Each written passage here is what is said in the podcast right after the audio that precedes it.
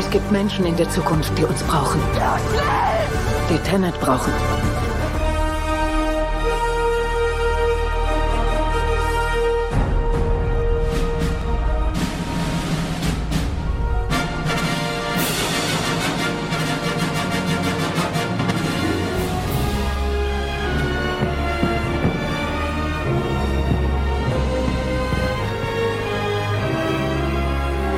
Cinemotions, der Kinopodcast mit Stefan und Jens.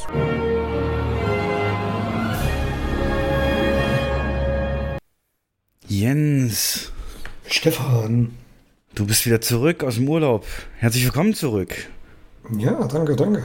Du hattest schon zwei Tage Dienst, dann habe ich es natürlich so geplant, dass du dann erstmal zwei Tage dich erholen kannst und jetzt am vierten Tag der Rückkehr nehmen wir auf. Und die wichtigste Frage natürlich, erholt. Bist du erholt? Ja, komplett erholt.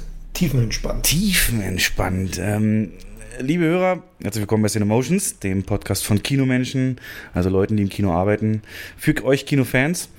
Und Jens hat seinen Wortschatz, den kenne ich ja nun mittlerweile. Wir arbeiten jetzt grob fünf Jahre zusammen und das Wort tiefenentspannt kommt dann nicht sehr häufig vor. Um das zu erreichen, Jens, äh, muss wirklich was passiert sein.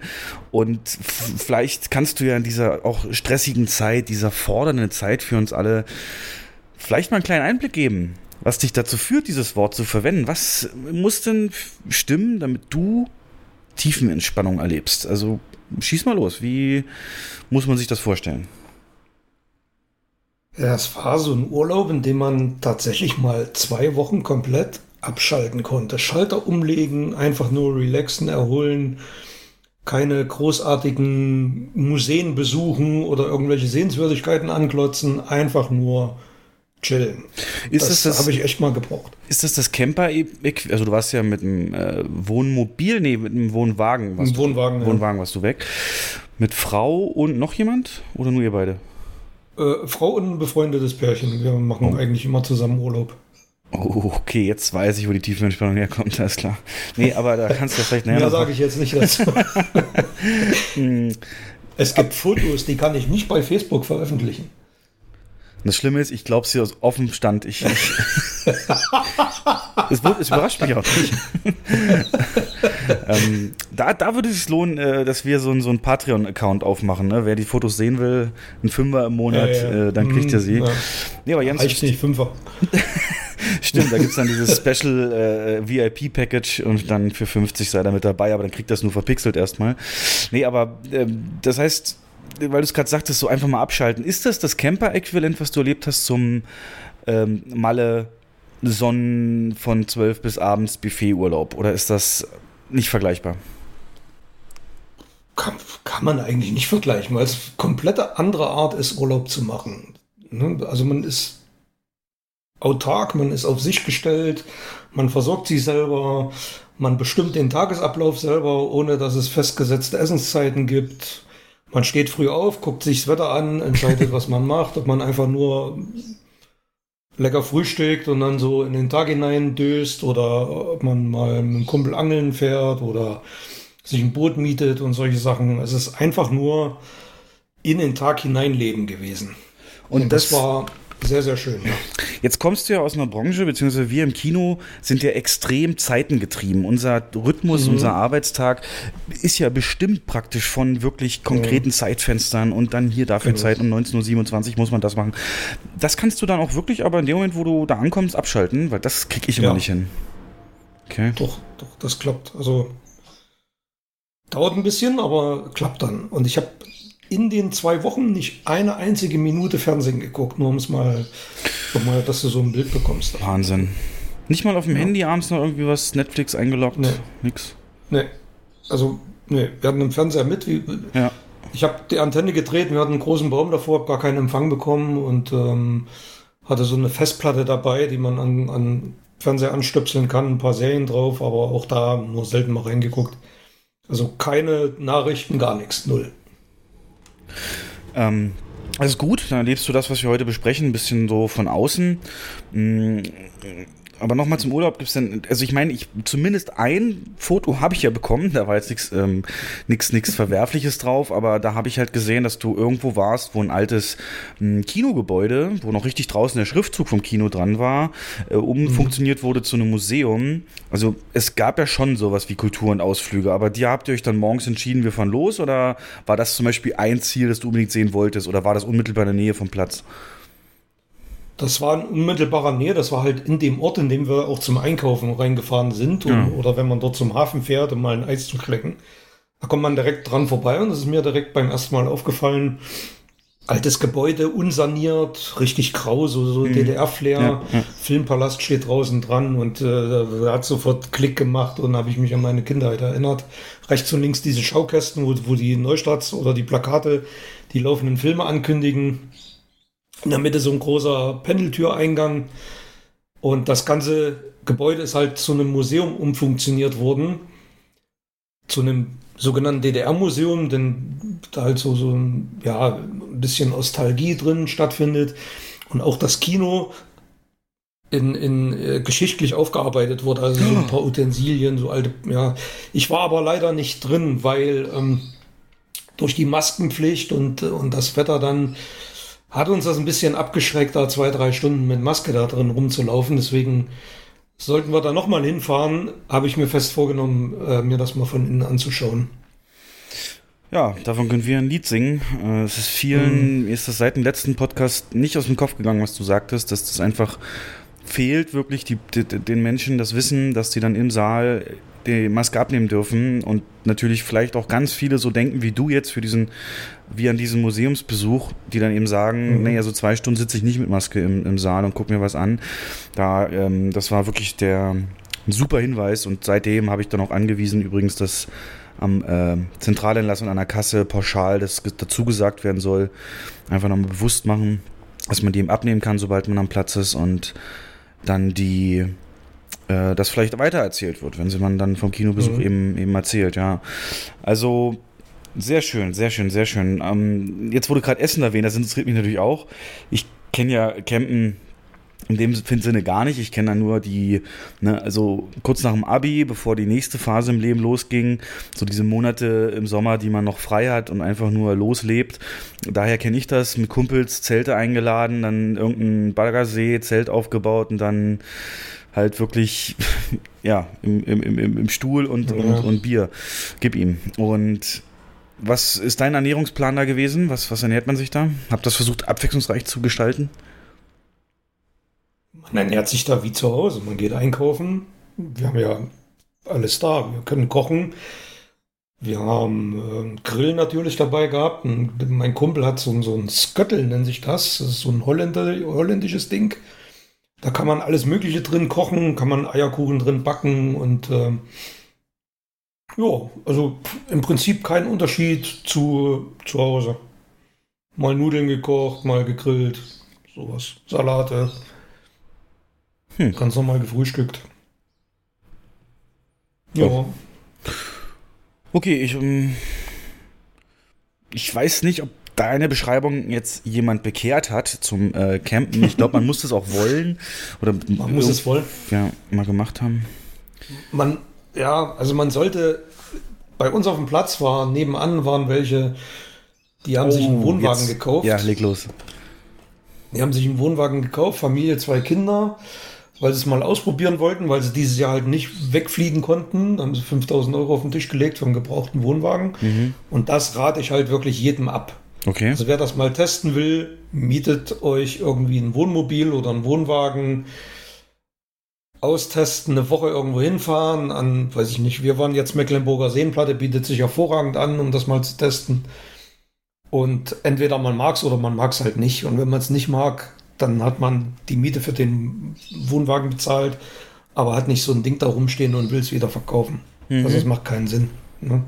Stimmt, ja, logisch, nicht gleich all in gehen, ja. Erstmal probieren. Genau. Äh, sonst irgendwelche, das ist das Lustige, was ist das für ein Menschenschlag, äh, der da so drumherum gekämmt hat? Oder gab es da Nachbarschaftsstreits äh, oder habt ihr ein bisschen abgelästert oder Bekanntschaften oh, ja. gefolgt? ja, auch, aber abgelästert jeden Tag. Oh, ehrlich. Ja. Klar. Ah.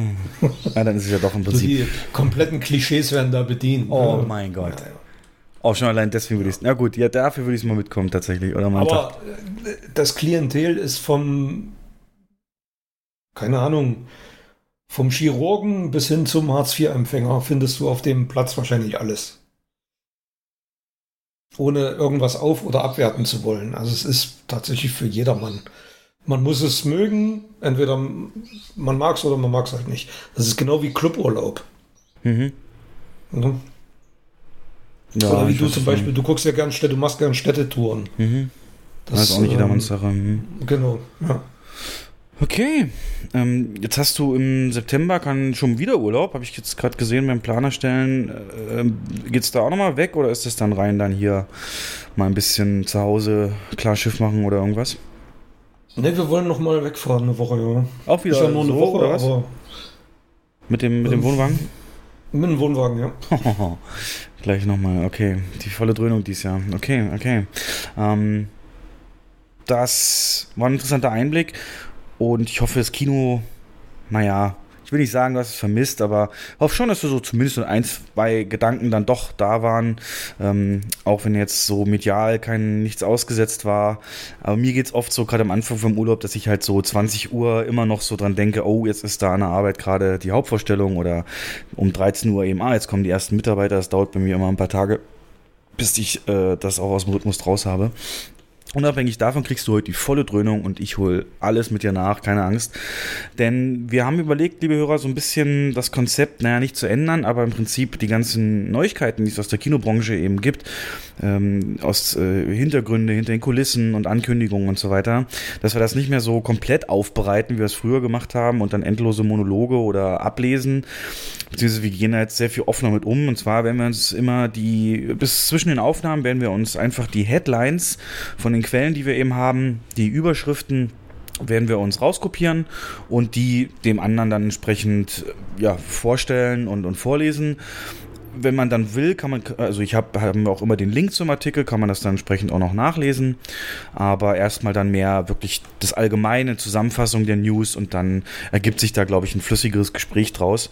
Und so äh, machen wir das entsprechend heute genauso, denn es ist wieder einiges passiert. Ich weiß noch, du hast ja gesagt, ne, es gibt dann eben, wenn du wiederkommst, eine ganz neue Welt oder eben alles wird gut, aber es ist diese neue Welt. Es hat sich einiges getan, dass die Kinobranche, Kinoverleih, Filmauswertung, wie ihr Filme schauen werdet, wie die angeboten werden, grundsätzlich jetzt die Weichen gestellt werden oder die Anzeichen sich verdichten, dass das doch ein starkes Erdbeben gerade gibt und der Normalzustand, also das vor Corona, in der Form höchstwahrscheinlich nicht wiederkommen wird. Wie auch, ist da eine zu eingreifende äh, Krankheit eben und, und Gefahren. Aber da gehen wir heute einfach mal drauf ein. Genau. Ähm, denn ich habe in den zwei Wochen gearbeitet, Jens. Ich habe da nicht so viel Neues, was ich so dann noch erzählen könnte. ähm, ich finde es, ähm, ja, ich könnte jetzt wieder von einem neuen Spiel erzählen, was ich habe. Es ist ein Wikinger-Setting-Spiel, Horizon Zero Dawn. Ist jetzt für Computer, äh, für PC rausgekommen, aber da fuchse ich mich gerade erst noch rein. Werde ich dann im nächsten Podcast vielleicht noch ein bisschen aus, intensiver erzählen. Ist aber vielleicht ein Beispiel, so eine Art Action-Rollenspiel und ganz am Anfang ist es so, dass du halt die Geschichte deiner Protagonistin, die du spielst, mitkriegst und es stellt sich eben raus, dass sie seitdem sie ein Baby ist, von den Stamm, in dem sie da, äh, bei dem sie eigentlich wohnt, nicht so richtig ähm, äh, willkommen geheißen wird. Und zwar ist ihre Mutter verschwunden und schon seit der Geburt, also kurz nach der Geburt ist die Mutter verschwunden, keiner weiß so richtig, wer ist die Mutter und dann hat sie halt dann einen Ziehvater, aber in diesem Stamm ist es so, dass die äh, Kinder ohne Mütter so Ausgestoßene sind, ne? so wie eben, keine Ahnung, in unserer Welt, äh, keine Ahnung, ähm, ja, na gut, eine Weise ist jetzt nicht ausgestoßen bei uns, aber du weißt, was ich meine. Also so, so ein Ding, was dann eben gerade Mhm. auch so kritisiert werden kann. Und dann gibt es einen Zeitsprung, dann bist du sechs Jahre alt und erlebst so ein bisschen die Mechaniken von dem Spiel und dir der Ziehvater zeigt und dann gehst du zurück. Ist so eine Zwischensequenz und dann wird dir ein kleiner Stein an den Kopf geworfen. So eine kleine Platzwunde, bisschen Blut und so. Du guckst da als kleines sexiges Mädel, woher das kam. Und der kam von so einer Anhöhe, weil du bist in der Nähe von dem Dorf, von dem Stamm jetzt äh, zurückgelaufen. Und da sind so sechs, sieben Kinder die von oben so, ne, wie Kinder es halt machen, dich halt mobben, so, haha, du hast keine Mutter, geh hier bloß weg, wir wollen dir dich nicht. Also richtig, ne, fies wie Kinder halt sein können. Eben, dieser Mensch ist anders, so, wir bewerfen ihn jetzt mit Stein. Und dann wird ein zweiter Stein geworfen und den fängst du dann aber als Charakter. Und dann stellt das Spiel dir äh, verschiedene Möglichkeiten vor, wie du jetzt reagierst. Nämlich einmal mit wirklich äh, Kraft und Dominanz. Da ist dann die Auswahl, wenn du das klickst, würdest du den Stein, den du eben gefangen hast, an den Kopf von dem Jungen zurückwerfen. Das wäre diese Option. Dann gibt's ähm, die Reaktion mit Verstand. Also nicht jetzt pur Emotionen und Hass leiten lassen, sondern äh, mit Verstand würde bedeuten, wenn du das klickst, wirft sie den Stein an die Hand von dem Jungen, sodass er den Stein, den er da drin hat, um ihn als nächstes zu werfen, verliert. Oder die Herz- und Empathielösung, nämlich so nach dem Motto mit gutem Beispiel vorangehen und selbst den eben gefangenen Stein wieder ablegen. Und sich damit natürlich auch so ein bisschen Angriff, angreifbar machen für weitere Steinwürfe, aber eben diese Aggression nicht mitspielen. Was hättest du denn gewählt? Also wie gesagt, du spielst ein sechsjähriges Kind und so eine Entscheidung, die sind jetzt nicht die verändern jetzt nicht den kompletten Spielverlauf, aber schon auch, wie du gesehen wirst von anderen Spielcharakteren oder auch deine eigene Entwicklung, wie die dann so ein bisschen weitergeht. Hm, welche von den Optionen hättest du denn gewählt? Eins, äh, ja, aggressiv an Kopf, zwei mit Verstand gegen die Hand und drei ablegen, Empathie Mahatma Gandhi-Style so. Jetzt hast du mich aber kalt erwischt. Ähm, weil du kein Bauchgefühl gerade hast oder weil du gerade die Situation, weil ich sie nicht so gut beschrieben habe? Ja, doch, ich kann mir das ein bisschen vorstellen, aber ich kann mich jetzt nicht so hineinversetzen in die Situation. Was hätte denn der ähm, sechsjährige Jens gemacht? Der hätte wahrscheinlich, wahrscheinlich Fassung B genommen. An die Hand werfen. Wahrscheinlich B, ja, ja. Ja. Äh, tatsächlich habe ich das auch genommen, ja, weil ich meine, das wäre auch, also ich wollte ja auch gegen sieben Kinder habe ich eh keine Chance, also komplett Aggression wäre halt auch blöd und dieses Ablegen, das ist zwar schön und ein tolles Ding, aber ähm, auf Dauer äh, ist es ja lächerlich naiv, ne? Und damit gewinnst du auch keinen Blumentopf. Mhm. Und dann letzten Endes ist es eine harte Welt, in der du dich auch äh, bestehen musst und dich beweisen musst, genau. Ja, schön. Das, äh, aber dazu vielleicht später mehr. Mhm. Aber du warst wahrscheinlich auch der Einzige, der einzige Mensch in Deutschland, der die letzten Tage irgendwie ein, ein, Spiel vom Rechner gemacht hat bei 36 Grad Schattentemperatur. ähm, ja gut, dafür gibt es ja, ja Verdunklungsrollos, genau. Ähm, aber tatsächlich ist gar nicht mehr so schlimm. Ich ähm, erlebe privat gerade sehr viel, habe da jemanden kennengelernt und da war ich jetzt auch sehr oft, wirklich oft, ähm, einmal im Badesee und einmal ähm, oder mehrfach im Schwimmbad, Schwimmen im Freibad. Ähm, du warst am Badesee im Sommer? Ja, naja, ja, so ein Ausflug halt mit, mit der Person, mit, mit ihr. Und das äh, Freibad oh, ja. äh, hat halt ja auch diese Kapazitätsgrenzen, die meisten. Und die mhm. waren natürlich komplett ausgebucht schon. Das war letzten Sonntag, wo es so mega warm war, der letzte Urlaubstag. Ähm, und dieser Badesee hat eine Kapazität von 2000. Und da hatten wir eben noch Plätze bekommen, genau. Ja. Das äh, ja, hat mir auch gefallen, obwohl ich immer noch sagen muss, ich mag Wasser, wo man den Boden sehen kann. Also dieses mhm. Dunkle und das ist schon so ein bisschen auch creepy, aber es war so ein Baggersee aufgefüllter, wo ich wusste, da gibt es keine Fische und das beruhigt mich dann immer. Bin da echt so ein Schisser, wenn mir so ein Fisch an, an einer Wade lang streicht, würde ich voll ausrasten so. Aber deswegen ähm, hatte ich da die Angst eben nicht, genau. Ja, der weiße Hai, ich sag's ja. Das ist ähm, mhm. keine gute Sache weil wir es gerade hatten und heute ganz viel auch nochmal um den Film Tenet gehen wird. Äh, ja, er ist im Vorverkauf. Wir haben uns Karten gesichert für den Startmittwoch direkt. Und ich freue mich sehr, dass ich jetzt so weit gekommen bin. Also zumindest diese eine Sache, auf den wir halt immer gewartet haben.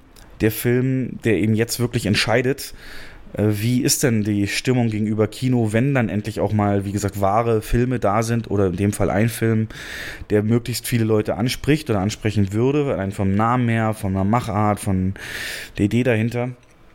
Und da bin ich doch sehr gespannt, wie es, wie sich's ausgeht. Und ich bin der Meinung, das wird die Weichen stellen. Die meisten, also alle Filme, die wir jetzt im Oktober noch sehen werden oder aktuell sehen würden, hm, Wonder Woman und sowas, was da eben noch nicht verschoben ist, Das wird nach Tenet entschieden, je nachdem wie der performt, äh, ob man den dann da lässt oder nicht. Also es wird ganz, ganz äh, beeinflussen, einflussreich sein für die Kinos, wie dieser Film funktioniert.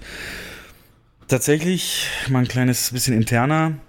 Jetzt nach ähm, anderthalb, zwei Tagen im Vorverkauf haben wir keine zehn Tickets ähm, verkauft, obwohl wir eben schon die ganze Woche im Vorverkauf haben und auch Originalversion und, und sogar einmal mit Untertiteln. Also sehr viel Angebot für diesen Film, aber auch selbst äh, den Startwochen Samstagabend 20 Uhr ist noch nichts verkauft. Die Spätvorstellungen noch gar nichts. Ähm, frage ich mich, könnte natürlich daran liegen, dass es viele Leute noch nicht wissen. Daher hier nochmal der Hinweis. Internetkarten jetzt erhältlich. Da empfehle ich gerne auch äh, keine Werbung, keine bezahlte Werbung. Deinkinoticket.de, eine Plattform, die, wo ihr einfach nur eure Postleitzahl eingebt und alle Angebote der umliegenden Kinos werden euch angezeigt. Ja, und ich hoffe, dass Warner Brothers dann eben auch entsprechend mit dem Marketing ein bisschen hochfährt und das bekannt macht, weil ich glaube, daran liegt's. Mhm. Ich glaube, es weiß kaum einer, dass es im Vorverkauf ist. Und das wird dann in den letzten Tagen vorher, wird das erst so richtig spannend. Also da ja, würde ich jetzt. mehrere Faktoren. Ne? Was denn noch? Also zunächst muss ich mal sagen, ich habe mich dabei ertappt, wie ich heute, weiß ich nicht, drei, vier, fünf Mal auf unsere Homepage gegangen bin, um mir die Saalauslastung anzugucken. Krass, okay. Der Vorstellung, ja. Also, ne, es kribbelt in uns. Man ja. merkt das richtig, dass irgendwie, es ist, es klingt seltsam, aber so, so ein kleines Gefühl, dass das der Indikator ist für die Zukunft der Kinos. Mhm. So ein bisschen schon, ne? Ja, ist es ja auch. Also, Und, ja. Also, was du sagst, ist völlig richtig. Ähm, momentan ist es aber durch die, durch das extreme warme Wetter, Badewetter, ist es noch so, dass die Leute keinen Draht dafür haben. Bilde ich mir noch ein könnte mir vorstellen, dass in, in einer Woche oder ein paar Tage vorher die Vorverkaufszahlen schon anders aussehen. Ja. So ein Phänomen ja. haben wir ja auch schon bei anderen großen Starts gehabt, dass es kurz vorher auf einmal schlagartig hochging. Und ähm, also es ist eigentlich alles möglich wenn, genau, wenn es jetzt mal ein paar Tage gewittert, so wie es ja angekündigt ist, und die Leute sich so ein mhm. bisschen drinnen mal wieder so ein bisschen damit so Sachen beschäftigen ähm, oder Fernsehen gucken, wo dann vielleicht ein Trailer läuft, äh, genau, dann, dann, dann denke ich auch, wird das umschlagen. Es gibt, es kann halt nicht alles ein Endgame oder Star Wars Episode 7 sein, ja. wo es dann sofort. Wird's auch nicht werden. Ne? Nee. Und dennoch, wie gesagt, ein Riesenindikator. Und in China läuft zum Beispiel ein Spot, in dem äh, Chris Nolan höchstpersönlich nochmal sagt, warum es ihm so wichtig ist, dass er in die Kinos kommt. Und den zum Abschluss hören wir uns nochmal kurz an. Hello, audiences in China. My name is Christopher Nolan. I'm the director of Tenet, uh, which is a film we've made very much for the big screen.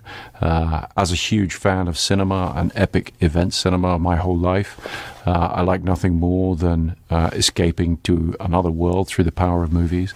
And Tenet is our attempt to make as big a film as possible with as immersive action as possible for the big screen. And we are extremely excited about showing it to Chinese audiences. Thank you very much.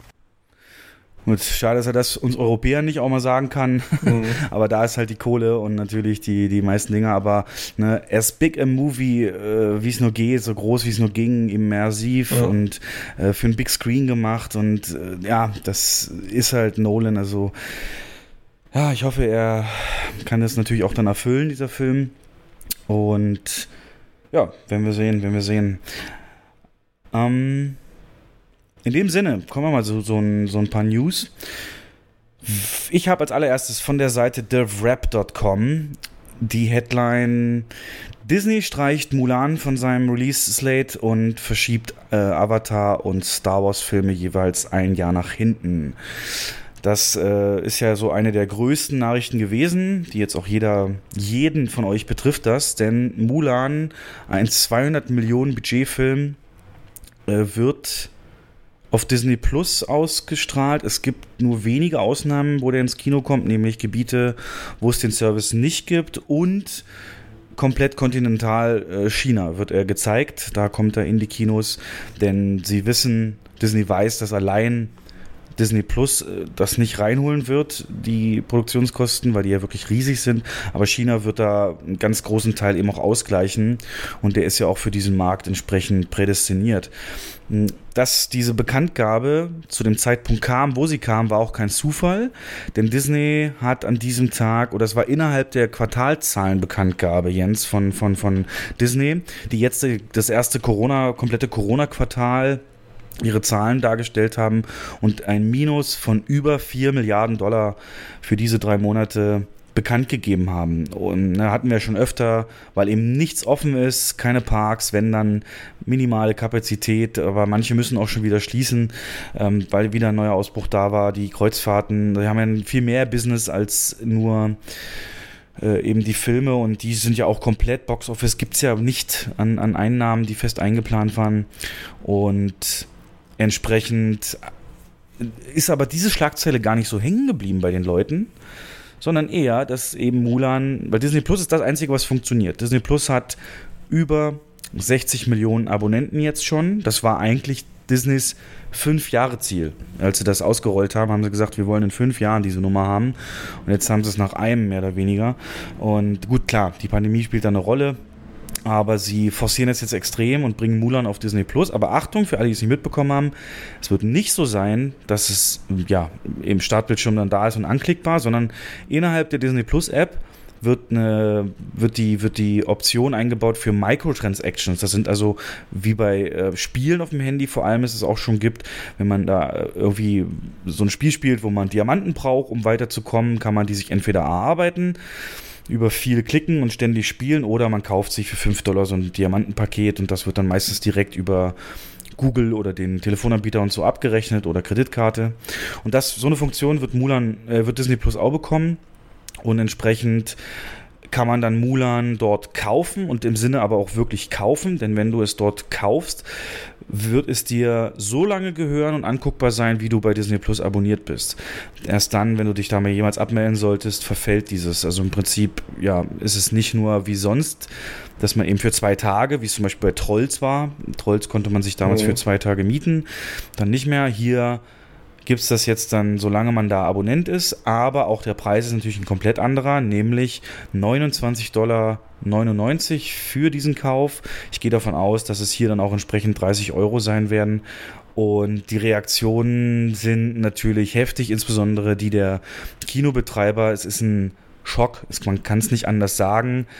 Ähm, allein du weißt es, Jens, wir haben für diesen Film monatelang Werbung gemacht in Form von Trailern in erster Linie, der eigentlich, du kamst um diesen Trailer nicht drum herum, weil wir den überall gezeigt haben, weil wir natürlich mhm. die Leute heiß machen wollten auf äh, solche Filme und ich glaube nicht, dass uns Disney dafür Geld bezahlt hat. Und von daher ist das schon echt ein Schlag ins Gesicht, hm, weil es auch wirklich so völlig unvorhersehbar war. Und auch der Preispunkt von 30 Dollar, der jetzt hier probiert wird, ist natürlich ja, ein komplett, komplett andere. Ähm, da muss man, lass uns da gleich mal drüber reden, was du davon hältst. Mhm. Ich lese noch mal kurz vor als Follow-up zu dieser News. Ähm, wie gesagt, das kam ja auch kurz, ne? Tenet-Vorverkauf ging fast los und ja, Mulan kurz vorher dann diese Nachricht. Also es war wirklich, hat eine gute Nachricht wurde gleich aufgefressen durch die nicht so gute. Und hier gibt es dann bei Blickpunkt Film den Follow-up. Insbesondere die Kinobetriebe Nennmann und Thies wollen sich mit der Entscheidung den mehrfach verschobenen Film nun überall dort zum exklusiven mm, Premium-VOD-Titel zu machen, wo Disney Plus verfügbar ist, ähm, nicht abfinden. In einer Presseerklärung, die man gezielt auch inter international streuen ließ, heißt es unter anderem, Mulan, einer der wenig bislang noch für 2020 verbliebenen Titel mit grundsätzlichem Blockbuster-Potenzial, kommt nur noch dort ins Kino, wo Disney Plus noch nicht verfügbar ist. In Deutschland wird Mulan also nicht mehr ins Kino kommen, sondern direkt digital ausgewertet. In der äußerst prekären Situation des deutschen Kinomarkts stellt sich die Walt Disney Company Deutschland GmbH mit dieser Entscheidung, die zweifelsohne in Übersee gefallen ist, mit Wucht gegen die Kinobranche und schwächt das komplette derzeit ohnehin schwer angeschlagene System unnötig zusätzlich. Warum nur? Nach Beispiel Warner und Tenet wäre es sicher auch für das Unternehmen Disney leicht gewesen, Mulan mit dem Start im September doch noch zur Verfügung zu stellen, ähm, wo doch in 2020 jeder Film mit Potenzial für alle so wichtig ist wie nie zuvor. Disney hat uns viele große Hits beschert, doch in der schwersten aller Krisen lässt uns der Partner, in Klammern Fragezeichen, im Stich, um hauseigene Interessen über die des Marktes zu stellen. Als Reaktion habe man eine, eine, Aktion ins Leben gerufen, in deren Rahmen man weit über 150 Kinobetreiber aufgerufen habe, sämtliches Mulan-Werbematerial an das Disney-Büro in München zu schicken. Nachdem die Kinos schon 2019 mhm. begonnen hatten, bundesweit und quasi eben bis heute auf, mit eigenen Ressourcen diesen Titel, der jetzt für Disney Plus kommt, intensiv zu bewerben, wollen und werden die Kinobetriebe sich nicht auch noch um die Entsorgung der Disney-Werbematerialien kümmern, hieß es zur Begründung. Mit der Aktion wolle man gezielt auch Bevölkerung und Medien jenseits der Branche erreichen, um das derzeitige Problem aufmerksam zu machen. Ähm, denn wenn dieses Beispiel Schule macht, ja, ist die Zukunft eben sehr, sehr dunkel. Und deswegen gibt es das eben auch an internationale Medien, diese Pressemitteilung. Also starke Worte, natürlich verständliche Worte. Was ich mich halt frage, Jens, erstmal grundsätzlich, du hast es ja dann wahrscheinlich nach dem Urlaub spätestens mitbekommen, diese News. Ich habe das auch als News hier drin bei mir. Ja, was, ähm, bewerte es mal, ordne es mal ein für unsere Hörer, weil wir sind natürlich stark in der Kinosicht und natürlich ist das für die Situation, in der wir sind, ein Riesenschlag. Aber ist es für die mhm. Konsumenten, wir können ja mal ganz offen rangehen, ist es für Konsumenten eine gute Entscheidung oder wird das äh, ja angenommen werden? Einfach mal komplett deine Einschätzung dieser, dieser Pressemeldung, dieser Preispunkt, dieser ähm, ja, Umgang mit den Kinos dahingehend und ja, was denkst du? Mhm. Also prinzipiell ist es für mich ein doppelter Schlag ins Gesicht der Kinos, weil, du hast es vorhin ja erläutert, der Knackpunkt ist, äh, ist die Tatsache, dass man mit diesen 30 Dollar den Film komplett kauft. Du kannst den, wie ich gelesen habe, auf mehreren Endgeräten abspielen, du kannst den aufs Handy laden, du kannst den streamen, wo du willst, äh, du kannst ihn auf dem Fernseher gucken.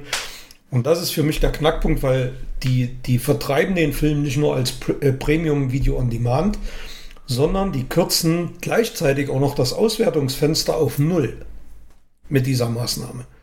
Also im Prinzip doppelter Schlag in die Fresse.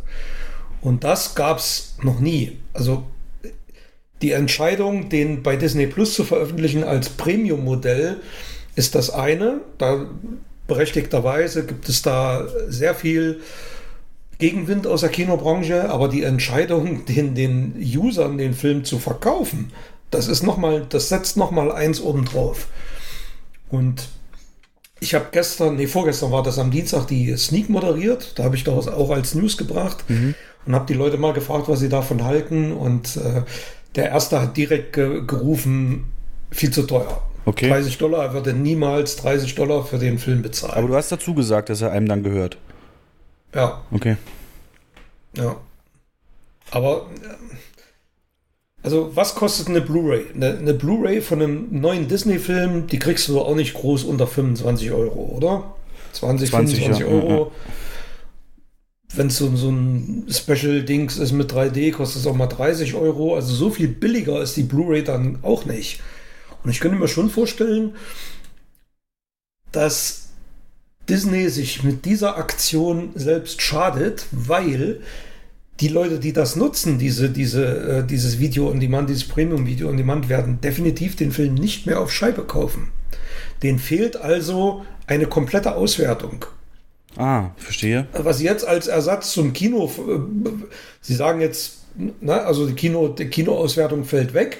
Dafür erhöhen wir den, den äh, PVOD-Preis, um das zu kompensieren. Das ist aber kurzfristig gedacht, weil alle die, die, oder viele derer, die ins Kino gegangen sind, du kennst es ja selber, die, die, Leute gehen mit ihren Kids ins Kino und drei, vier Monate später sind sie im Supermarkt und, und die Kleinen greifen ins Blu-ray-Regal oder ins DVD-Regal und, und das Ding liegt im Einkaufswagen.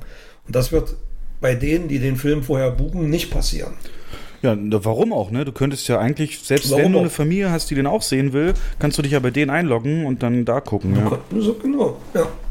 ja. Es wird vielleicht schadet, also ich hoffe, ich hoffe es sogar, dass Disney sich mit dieser Aktion schadet und dass sie, dass, dass die, dieser Film oder die, diese Veröffentlichung, die sie mit diesem Film machen, absolut floppt, ähm, damit ihnen mal aufgezeigt wird, wie sehr, wie sehr man als Verleih auch von der Kinoauswertung abhängig ist, wie, wie wichtig das ist, eine Presse zu bekommen, eine, ja, das geht ja los mit einer großen Weltpremiere, mit einer Deutschlandpremiere, wo Stars eingeladen sind, Rot Teppich, kommt in Nachrichten überall bei so einem Filmstart. Und es gibt zig Medienberichte und es gibt Trailer, die im Fernsehen laufen und mhm. Werbespots. Es fällt alles weg. Alles weg. Auch die kostenlose Werbung, die stattfindet in den Medien, fällt weg. Und ich, also ich bin mal gespannt, aber ich meine, dass sie sich damit ins Bein geschossen haben. Ja, Disney ist natürlich zu groß, um so einen Aspekt nicht auch durchzurechnen, ne? dass dann der Blu-ray-Verkauf fehlt. Für euch als da draußen als Info. Oftmals ja. ist es so, dass Filme, die jetzt über Kino-Release ihr Einspielen oder ihre Produktionskosten nicht einspielen konnten, ganz oft dann durch die Auswertung auf Blu-ray, DVD noch ins Grün gerutscht sind und damit dann auch noch einen Profit ja. gemacht haben. Das ist sehr häufig der Fall. Und hier, ja, hast du recht, würde das dann natürlich entsprechend wegfallen. Für die natürlich aber auch nur, die das machen mit Disney Plus, ne? Und das heißt, ähm, es wird schon einen gewissen Blu-ray-Kaufanteil geben, aber bei weitem dann eben nicht so hoch. Das mhm. äh, muss man dann sehen. Also in meinem Wahrnehmung, Bekanntenkreis ist Disney Plus jetzt auch noch nicht so verbreitet wie, wie, ähm, wie, wie Netflix beispielsweise. Und vor allen Dingen haben halt viele gecheckt, dass dieses Account-Teilen ja auch da geht, auch wenn nicht so komfortabel wie bei Netflix. Und entsprechend das, ja, dann einer kauft und dann gucken es zehn. Mhm das kann sich natürlich dann auch nicht unbedingt rechnen. Aber wie, wie hoch hältst du die Möglichkeit, dass Disney selber gar nicht mehr an den Film glaubt? Ist ja dein Steckenpferd, diese Theorie, ne? Habe ich schon, ja. schon ein paar Mal erwähnt, genau. Ja, ich glaube, die sind froh, wenn es irgendwie mit dem Ding vorbei ist, glaube ich ja. Und dann nehmen sie jetzt das hier so in Kauf, weil ich glaube, die haben in erster Linie auch dieses Problem eben, dass die Hauptdarsteller sich in sich, sich sehr verbal gegen die Hongkong-Proteste gestellt hat. Und das liebt natürlich dann die chinesische Führung und ist alles auch stark dann Anbietern an China, dass man den dann da auch ins Kino bringt und ähm, ja, man will das Beste einfach mitnehmen. Hier ein bisschen Geld über den Disney Plus und dann noch über, über Kino in China. Ja. Und dann ist das Thema durch für die, glaube ich auch. Vor allem, es gab ja schon Pressekonferenzen und äh, Pressevorführungen kurz vor der Pandemie. Und da habe ich von den Kritikern, die ich kenne, oder beziehungsweise der eine Kritiker, ähm, den ich dazu sprechen konnte, der ihn gesehen hat, der hat kein gutes Haar im Film gelassen. Ne? Also ich glaube auch, das wissen die. Und ja gut, das haben wir auch schon gemutmaßt. Ne? Das ist nicht so, das kann man nicht vergleichen mit so einem typischen Disney-Familienfilm. Na, er wird aber genau davon leben am Anfang. Ne? Mulan, die Eltern und die meisten Durchschnitts Filmegucker sind noch von König der Löwen real und denken ja. jetzt, dass hier ist dasselbe in real. Und das ist dann das ist so, aber nicht so ein richtig, ja, ja. richtig. Und das wird, glaube ich, viele schocken, die sich damit jetzt noch nicht beschäftigt haben mit dem Film. Ja, aber du hast recht, im Moment ist eh kein Nerv für für sowas dann da. Dass die, die, natürlich die Aktion von ja, oh, ja. die Aktion von Nennmann Thies finde ich richtig geil und ich eigentlich wäre es gut, wenn sich nicht nur ja, ein paar Kinobetreiber da dran beteiligen, sondern alle. Wenn hier die Branche mal geschlossen auftritt und LKWs voller Disney-Werbematerial durch München rollt und bei denen vor der Haustür ablädt. Ja, ich glaube, die ganz großen Ketten lassen sich da nicht ein. Die, die, die Betriebe, auch, ja. die hier mitmachen, sind aufgelistet. Die größten sind Lochmann Filmtheaterbetriebe, Flebbe Services GmbH und dann geht schon los mit Einzelkinos. Die Brühl Cinema UG, Apollo Filmtheater Limbach, ja, ja, ähm, sogar äh, hier Kinos, ne? Kinowelt äh, Filmtheater Herzberg macht da auch mit. Und das, mhm. sind, das sind so die Sachen, aber ja, kleine, kleine Geste aber die Wut, es gab, äh, habe ich auch geteilt bei Facebook, ein, ein Kino in Döbeln in Sachsen, glaube ich, äh, das den Aufsteller mal kurzerhand auf dem Parkplatz verbrannt hat, schön medienwirksam. Äh, das war, also pure Wut hat man da schon gespürt, ja. ja.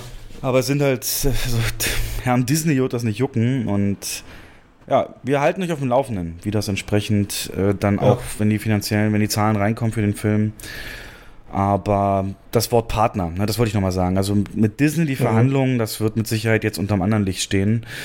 Und naja, man wird sehen, wer den längeren Hebel sitzt. Oder war, man vielleicht sagen wir in einem Jahr, die waren total weitsichtig, weil das ist jetzt der Weg und die Leute haben es angenommen. Aber wir hoffen es natürlich ab, nicht. Wenn, wenn, wenn denen ihre Downloadzahlen nicht stimmen, dann bringen sie den Film trotzdem noch ins Kino. Warte nochmal ab. Cool, das, das, die Stelle habe ich mir markiert. Alles klar, da gucken wir mal. Ähm, ganz kurz, um die Meldung abzurunden. Ich habe ja gesagt noch, dass gleichzeitig Avatar-Filme und Star Wars-Filme ein Jahr jeweils zurückdatiert wurden. Und damit, für euch da draußen, steht jetzt fest, wie euer Weihnachten ab 2022 bis 2028 aussehen wird. Und zwar wird immer an dem Donnerstag vor Heiligabend wird einer der beiden Filme rauskämen, entweder eben eine Avatar-Fortsetzung oder die Star Wars neue Trilogie einer der Teile. Das heißt, am äh, 2022 geht's los mit Avatar 2 im, äh, im, äh, in der Weihnachtssaison. Ein Jahr später kommt der erste neue Film aus der neuen Star Wars Trilogie, dann Avatar 3 und so weiter und so fort. Und es endet am 22.12.2028 mit Avatar 5. Also dieser Termin steht fest und das musst du dir mal auf der Zunge zergehen lassen. Ey, Stefan, da bin ich kurz vor der Rente. 2028 schon? Nein, es war ein Spaß, oh aber das ist schon. Nein. Ich habe jetzt Angst, Angst bekommen. Mann. ja, aber das ist schon heftig, ne, wenn man sich das mal überlegt. Da wirst Zumal du, Avatar ja. 2 schon, schon, der sollte eigentlich schon 2019 ins Kino kommen. Ja, guck mal, Leute, die jetzt das mit 10 ja. vielleicht in Avatar 2 gehen, die werden zum letzten Teil mit dem eigenen Auto hinfahren können. Ne? Mhm. Das, äh, so, so muss man sehen. Von daher, ja, gut, ich meine, auch wir freuen uns natürlich über Sicherheit und ja. hoffen, dass das auch natürlich gut ankommt. Und ich finde es ja eh geil, wenn Weihnachten so eine Tradition hat, ne? wie, wie Hobbit damals und so. Ja, Aber ja. das ist jetzt fest in Disneyland, ganz klar. Ja, mal gucken, welche Filme da dann dagegen antreten. Jo, das war meine erste Meldung. Was hast du denn? Hast du eine oder soll ich dich weiter bombardieren mit denen, die ich noch hatte? Ich habe noch eine Meldung gefunden und zwar, die hast du wahrscheinlich auch, dass es gibt eine Initiative von Gewerbentreibenden, die für eine Entschädigung für den Lockdown kämpfen und in dieser Initiative ist auch Hans-Joachim Fleppe beteiligt, der quasi sein Lebenswerk gefährdet sieht. Krasse Worte, ne? Ja. Worum geht's da genau? Und da geht's, ja, es geht im Prinzip darum, dass nach Ansicht der an, an der Initiative Beteiligten die aktuelle Praxis der, der Beschränkung nicht im Einklang mit dem Grundgesetz steht. Und ähm, der Anwalt, der diese Bewegung vertritt, sagt, die Betriebsschließungen stellen einen direkten Eingriff in das durch Artikel 14 Grundgesetz geschützte Eigentum der Inhaber dar. Außerdem greifen sie in das Grundrecht der Berufsfreiheit ein, je nach Fall bis hin zur vollständigen Berufsverboten. Und jetzt kommt das Wichtige, diese Grundrechtseingriffe mögen für sich betrachtet gerechtfertigt sein, da sie nach Auffassung der Behörden zum Schutz der Gesundheit der Bevölkerung und zum Schutz des Gesundheitssystems erforderlich waren. Sie sind jedoch nur verfassungsmäßig, wenn dem Betroffenen ein finanzieller Ausgleich gewährt wird. So steht es wohl im Grundgesetz. Und dagegen wird jetzt geklagt. Das heißt, ähm, unter anderem Hans-Joachim Fleppe fordert Entschädigung für den Umsatzausfall ein. Genau. Konkret geht es ja eigentlich um das Infektionsschutzgesetz, auf dessen Basis eben auch viel gemacht Richtig, wurde. Ja. Und die wollen jetzt eben eine Verfassungsbeschwerde gegen dieses Infektionsschutzgesetz. Aber erst wenn das angepasst ist oder, ge oder geändert wird, mhm. ist da auch wirklich eine echte Grundlage da. Bis jetzt haben alle Bundesländer, die haben es in allen Bundesländern eingereicht, ähm, das nicht anerkannt oder abgelehnt, das weiter ähm, äh, diese Klage anzuerkennen oder irgendwie da was zuzusagen. Aber ich bin zu wenig Jurist, um da zu sehen, wie weit das ja. äh, dann Erfolg hat. Aber ja, die ja, die wirtschaftlichen Folgen, haben wir auch schon besprochen, sind eigentlich so gut wie gar nicht äh, irgendwie abgefangen worden. Und dass es anders geht, zeigen ja andere Länder. Ne? Das hatten wir ja schon gesagt, dass Schweden, glaube ich, oder Norwegen jedem Kino 2,50 Euro pro normalerweise im Durchschnitt in diesem Monat äh, Gast, den sie normalerweise eben hätten, aufgrund von historischer Zahlen, haben die 2,50 Euro bekommen. Also, ne, wenn wir im Durchschnitt jeden Mai so und so viele Gäste hätten, ja. hätte dann mal 2,50 da eine Hilfe, wäre dann da gewesen. Und das fehlt hier halt komplett, genau. Und dass das jetzt hier ins Grundgesetz reingeht, das machst du ja auch nicht aus Spaß. Ne? Auch wenn auch als Anwalt hast du ja einen Ruf zu verlieren. Äh, wenn du diesen Fall verhaust oder annimmst und krachend scheiterst, mhm. ist dein Ruf dahingehend ja auch erstmal ähm, ein bisschen geschädigt. Von daher ganz ohne Hoffnung, da Erfolg haben zu können, wird es nicht gemacht worden sein, denke ich. Genau. Wird nicht gemacht worden sein. Und er sagt ja noch, also der Anwalt sagt noch dazu, die Mitglieder dieser Initiative sind nicht selbst infiziert. Sie haben das Virus nicht verbreitet. Sie sind an der Situation völlig schuldlos. Und die Schließung ihrer Betriebsstätten wurde damit gerechtfertigt, die Attraktivität der Innenstädte zu mindern, Menschenansammlungen zu vermeiden und das Gesundheitssystem zu schützen. Das ist so der, der Grundaufhänger. Und wie du gerade sagst, äh, interessante Sache. Ich bin mal gespannt, wie das ausgehen wird. Kann ich mir eigentlich nicht vorstellen, weil wenn das eine Musterklage wird, dann ja. Dann könnte jeder Friseur das machen, ne? Ja, ja. Ähm. Auf der anderen Seite muss man sagen, wenn man sieht, was für Unternehmen Staatshilfen bekommen, wie jetzt Lufthansa oder jetzt TUI habe ich gelesen, bekommen ja. irgendwie äh, Staatshilfen. Da frage ich mich, mit welchem Recht. Ja, also TUI ist oder, oder die Kinounternehmen sind genauso unverschuldet da reingeraten wie TUI. Warum wird selektiert oder, oder wie wird entschieden, wer solche Staatshilfen bekommt oder wer wem derart unter die Arme gegriffen wird, mit welchem Recht ein Reisekonzern und, und andere nicht. Das ist mir nicht klar. Das verstehe ich nicht. Äh, ich glaube aber also bei TUI ist es ja keine Entschädigung, sondern wirklich in dem Sinne ein Staatskredit. Also ich habe mich da nicht genau mit beschäftigt, aber ich glaube, dass das ist äh, auch, ich meine, nee, bei der nee, Lufthansa zum Beispiel hat ja der Staat jetzt auch einen Anteil am Unternehmen ne, dafür bekommen. Ja. Das würde Flabber mit Sicherheit nicht wollen und ähm, ich glaube, bei TUI ist es ein Kredit vom Staat. Ich glaube, die müssen den irgendwann noch zurückzahlen. Ich glaube nicht, dass das geschenkte okay. Milliarde ist. Also okay. hier geht es ja wirklich um eine komplette komplette Entschädigung, die er da fordert. Ähm, ich würde es, wenn wir jetzt schon sagen, das würde Haus und Hof öffnen, dass jeder Einzelhändler und jeder Friseur dann auch klagt, ja. glaube ich, ähm, muss man aber mal sehen, dass die nicht so lange geschlossen waren wie Kinos. Ne? Und mhm. äh, also ich würde es so aufbauen, dass man sagt, okay, Friseure konnten Anfang, was war es, Anfang April wieder öffnen oder Anfang Mai, also hatten die so vier, vier Wochen vier dicht. Wochen genau. So. Aber Kinos ja teils deutlich länger und das glaube ich, da könnte man was machen. Ne? Das ist ja dann wirklich Hinweis auf wirklich eine Ungleichbehandlung. Und das stimmt ja auch, was er sagt. Ich glaube sogar weltweit bis heute ist nicht ein Corona-Fall aus dem Kino heraus bekannt. Ja, das hat Flebbe ja auch nochmal gesagt, ja, ja. Als Statement zu dieser Klage. Ja. Genau. Jo. Aber da kann ich glaube gleich mal anschließen. Auch wieder Blickpunkt Film, eine Schlagzeile. Die haben kurz bevor diese Aktion hier rauskam, ein Interview mit Flebbe geführt, wo es nochmal um den äh, Mindestabstand im Kino geht. Und da wird jetzt vielleicht auch klar, warum er das so ein bisschen äh, in Richtung Berufsverbot dann sieht.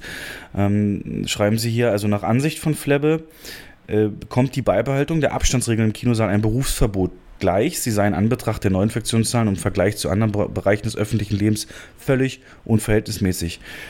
Ähm, dazu kann man auch anmerken, dass Niedersachsen mit der aktuellen Abstandsregel anders als mit der anfangs geltenden Maskenpflicht im Saal zwar beileibe keinen Sonderweg geht, sich aber in der Vergangenheit bereits eine Ungleichbehandlung von Kinos gegenüber anderen Unternehmungen gerichtlich bescheidigen lassen musste. so hatte sich das, ne, mhm. weißt ja auch, Thies damals vor Osnabrück äh, ja. geklagt. Laut Flebbe wird die aktuelle Auflage von diesem Abstand zu einer Pleitewelle führen, die die Kinolandschaft in Niedersachsen unwiederbringlich zerstört. Das Kinosterben nehme die Landesregierung dabei leichtfertig in Kauf, da die Filmwirtschaft in Niedersachsen keine Lobby hat. Die, wie es Flebbe ausdrückt, überflüssigen und ungerechten Einschränkungen als Gegenbeispiele verweist er eben auf Praxisen, Praxis in Österreich, Schweiz, Frankreich, hatten wir auch schon besprochen, da gibt es nicht mhm. so einen Abstand, schadeten dem Kino in mehrfacher Hinsicht. Zum einen verhindere die dadurch bedingte Beschränkung der Kapazität auf 25 Prozent der Sitzplätze ein äh, auch nur ansatzweise kostendeckenden Betrieb. Zum anderen stünden sie großen Neustarts entgegen. Bevor die überzogene Abstandsregel nicht abgeschafft wird, kann es keinen regulären Spielbetrieb von Kinos gehen und ein Kultur- und Wirtschaftszweig wird künstlich und ohne Not existenziell bedroht. Zur Begründung, warum das Infektionsrisiko keiner Lockerung der Abstandsregeln im Saal entgegensteht, verweist Flebber auf den bekannten Argumente. Ähm, ja, eben mit dem, ne, alle gucken nach vorne und so weiter oder mhm. Frischluftaustausch mhm. viel besser als in anderen. Genau. Ähm, hier sagt dann auch konkret was zu den Hilfen. Ich glaube, in dem Interview hat er sich dann so reingesteigert, dass er diese Aktion ja, dann ja, losgetreten Fleppe ist so, ja. Der ist dann sehr emotional und aber gut, das ist tatsächlich. Fleppe ist der, der das, die Multiplex-Branche in Deutschland aus dem Boden gestampft hat. Der ist der große Kinopionier. Na, auch jetzt mit dem den Astor-Konzept äh, ist er ja auch, hat, treibt er er ja ist ein praktisch. Visionär und er, er sieht, er sieht tatsächlich, er, er sieht wirklich sein Lebenswerk ähm, dahin schwinden. Die Astor-Kinos in Hannover und Braunschweig haben von der Bundes- als auch Landesregierung bisher genau 0 Euro Kompensationsgelder erhalten. Wir werden komplett mit den von uns nicht verschuldeten Problemen alleingelassen. Bei monatlichen Fixkosten von über 600.000 Euro haben wir für diese zwei Multiplex-Theater, wo immerhin 250 Mitarbeiter beschäftigt werden, bis auf das Kurzarbeiterentgelt keinerlei Hilfe erfahren. Während kleine Programm- und Filmkunstkinos erfreulicherweise aus verschiedenen Fördertöpfen Überbrückungshilfen erhalten, stehen den größeren unabhängigen Kinos außer leeren Versprechungen und Absichtserklärungen keinerlei Mittel zur Verfügung. Für Flebbe stellt sich die Frage, was sich bis Ende August entsprechend läuft die aktuelle Verordnung ändern soll. Weniger als null Neuinfektionen in Kinos und bisher geöffneten Theatern geht ja wohl nicht. Will die Landesregierung warten, bis die Insolvenzwelle der über große Teile der Kinolandschaft in Niedersachsen hinwegfegt, um dann den kulturellen Kahlschlag mit Bedauern zur Kenntnis zu nehmen? Abschließend heißt es in dem Schreiben, ich bin sprachlos und wütend, ich werde aber kämpfen. Ich habe nicht seit über 40 Jahren in der Kinobranche in Niedersachsen gearbeitet, um mir nun unverschuldet die Existenz rauben zu lassen. Genau. Die Frage ist, Jens, immer wenn es darum geht, dass man sich aufregt über die Abstände, und die muss man einfach stellen, ähm, selbst wenn wir die nicht hätten, es ist ja überhaupt nichts an Filmen da, dass das irgendwie nötig macht, die abzuschaffen im Moment. Also hast du, seitdem wir sie haben, schon mal jemand wegschicken müssen? Vielleicht ein oder zwei Mal, Mhm. aber noch nicht öfter. Also ich glaube, das ist Nee, auch eine Diskussion. nicht, aber, Ja. aber es kann ja auch mal anders, es kann ja auch mal dazu kommen. Und das ist in den Köpfen, in den Köpfen der Menschen ist natürlich dieser Abstand, der im Kino gehalten werden muss, ist so, so eine, vielleicht auch so eine Barriere ins Kino zu gehen. Alles, was so restriktiv gehandhabt wird, sagt, das ist wie ich mit meiner Maske in dieses Museum, habe ich keine Böcke drauf gehabt. Ja, es ist äquivalent. Und das Witzige, was ich an dem Flappe-Interview finde, ich habe ja, wir hatten das ja mal vor, vor zwei, drei Aufnahmen thematisiert, dass ich an die SPD geschrieben habe. Auch da habe ich reingeschrieben, es ist die, ein Grund mag die fehlende Lobby sein in Niedersachsen. Und Flappe schreibt genau dasselbe. Ja. Das fand, das fand ich ein bisschen witzig. Und da ist tats ich meine, da ist auch was dran. Natürlich. Mhm. Ja, wenn ich im Urlaub, ich kann noch mal aus dem Urlaub kurz eine Anekdote erzählen. Wir waren dort im Hafen in Malchow und auch in, waren an der Müritz. Und da gibt es diese ganzen Ausflugsschiffe, die diese Seenrundfahrten machen. Mit irgendwie 200, 300 Menschen an Bord. Und Stefan, da war nicht ein freier Platz mehr auf diesem Schiff. Weder oben noch unten. Okay. Die waren brechend voll. Und da hat nicht ein einziger eine Maske aufgehabt. Und das waren alles alte Menschen, die da angestanden haben, die da mit diesen Dampfern da rumgefahren sind, ihren Kaffee geschlürft haben, ein Stück Torte gegessen. Es war, ich habe gedacht, was ist denn, bin ich hier im Jahr 2019 oder Aha. da hat kein Corona stattgefunden. Und das ist so ein Beispiel, da habe ich auch, ich habe sofort zu meinen Freunden gesagt, guckt, guckt euch das an. Bei uns im Kino müssen sie irgendwie zwei Meter Abstand halten und hier sitzen sie sich auf der Pelle und äh, es interessiert keine Sau. In den Eisdielen, die standen da Schlange, in den Restaurants war alles brechend voll. Die einzigen, die eine Maske auf hatten, waren die Kellner und selbst da teilweise unters Kinn oder nur so. Also es war schon, also es wird in unserer Branche wird mit zweierlei Maß gemessen. Und das ist das, was Flapper ausdrücken will. Ja. Ähm, ist natürlich jetzt für euch Hörer so ein bisschen, natürlich heulen die rum, weil sie im Kino arbeiten und so. Und Ja, äh, wir ja, würden da auch gerne von euch Input haben, dass ihr sagt, wie fühlt ihr euch dabei? Ich frage ja auch, versuche immer auch Mhm. viele Leute zu fragen, wie es denen geht. Ähm, die, die dann kommen, sagen halt, ist mega und wir kommen gerne her und so weiter. Aber diese, diese Hürde ist halt da. Und äh, nochmal als Follow-up zu diesem Mindestabstand. Da gab es jetzt in Berlin eine ganz kuriose Entscheidung, denn der Berliner Senat ähm, hat es in Aussicht gestellt, dass man die Abstände, also den Mindestabstand auf einen Meter senkt, so also dass nicht zwei Sitze gesperrt sein müssen, sondern nur einer. Weißt du, du verkaufst einen, einer frei, verkaufst einen und so weiter. Ist also 50% Kapazität. Auf 50 Prozent. Ähm, Ja. Allerdings, und jetzt kommt's, also das ist eine Ausnahmeregelung, das heißt, die Kinos haben die Möglichkeit, das zu machen, aber jetzt kommt's, die Bedingung dafür ist eine Maskenpflicht im Saal.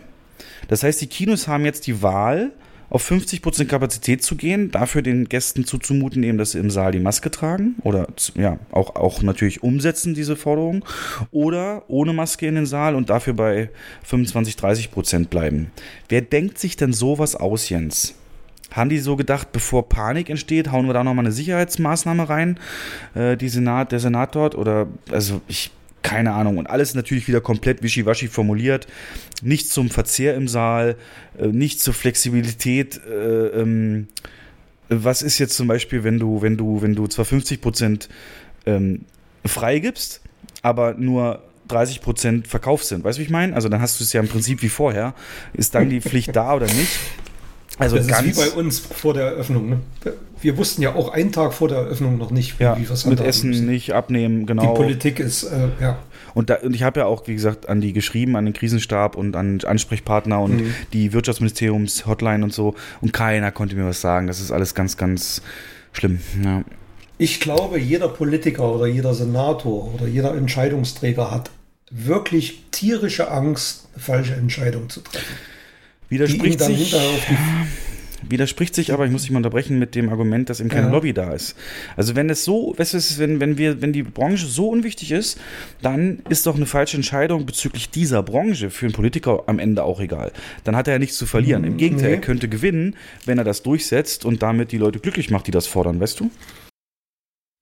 Ja, aber die haben Angst, dass durch eine Entscheidung, die sie getroffen haben, ähm, dass das vielleicht zu einer erhöhten Anzahl an Infektionen führt oder zu so einem Superspreading. Und dann heißt es, äh, ja, hätte der Senator XY dem nicht zugestimmt, wäre das nicht passiert und schon ist er so. seinen Job los. Ja. Oder wie jetzt diskutiert wird, jetzt äh, wird doch diskutiert, ob so ein, so ein Sarah Connor-Konzert irgendwo stattfinden kann. Irgendwas war da, ne? Auch, ja, ja, mit, mit 3, hm. 12 oder 13.000 Zuschauern und hm Jetzt wird an Laschet appelliert, das abzusagen. Also das ist wirklich eine, ja, eine ganz fragile Situation. Also jeder hat Angst, irgendeine Entscheidung zu treffen, die ihm hinterher schaden könnte. Das ist ganz schlimm momentan. Ja, es ist halt aber auch nicht irgendwas in sich, dass da mal klare Linien gefahren werden. Ich glaube, das wird mhm. noch uns noch Monate begleiten. Wird uns, ja. Und dieses Hin und Her und wie lange es eben entsprechend Kinos schaffen, ist halt schwierig und hängt tatsächlich dann eben an solchen Filmen wie jetzt dann eben Tenet, den sich übrigens viele Kinos, äh, da komme ich zu meinen nächsten Schlagzeilen, äh, einmal bei Deadline.com, die haben berichtet, dass eben die in Nordamerika die zweitgrößte Kette oder drittgrößte, die Regional Cinemas, am 21. August wieder aufmachen, weil äh, Tenet soll dort am Labor Day, am Anfang September rauskommen. Und äh, jedes Kino legt dann jetzt diese Eröffnung halt passend dahin. Auch ähm, in Europa, der, die Kinogruppe View in, in, in UK ansässig, hat am 7. August ähm, das entsprechend wie, ähm, die Eröffnung gemacht. Und ähm, View ist unsere Muttergesellschaft, muss man dazu sagen. Und ich hat mich richtig stolz gemacht, als ich bei dieser Meldung auf hollywoodreporter.com, als dann eben beschrieben wurde, was View macht, um Sicherheit herzustellen für Gäste.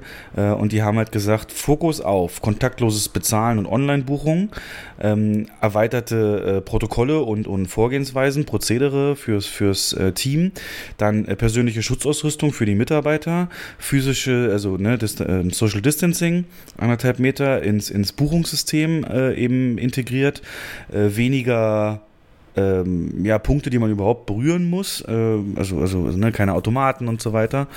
Und äh, die versetzten Filmstarts, um äh, äh, äh, ja, eine Überfüllung im, im Foyer zu vermeiden, dass nicht so viel gleichzeitig losgeht. Also es ist genau das, was wir entsprechend in Deutschland leben, sehr erfolgreich leben.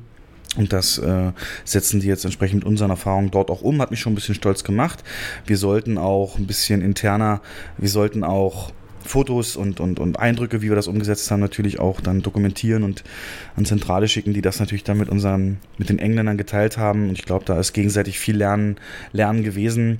Und jetzt in England nochmal einen Monat später als wir äh, haben die jetzt entsprechend eröffnet.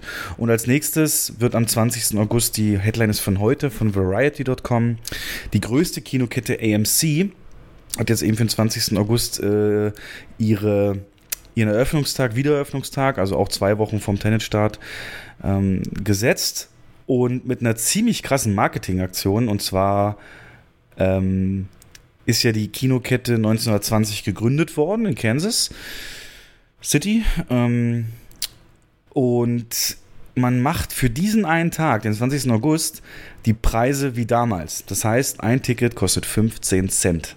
Und das finde ich einen nice, nice Gag und schöne Reminiszenz, also der mit Sicherheit auch genug Mundpropaganda bekommt und sicherlich also allein aus Kuriosität kann es wirklich stimmen, ne? dann Leute hinzieht und, und dann sehen die natürlich auch, wie es funktioniert da.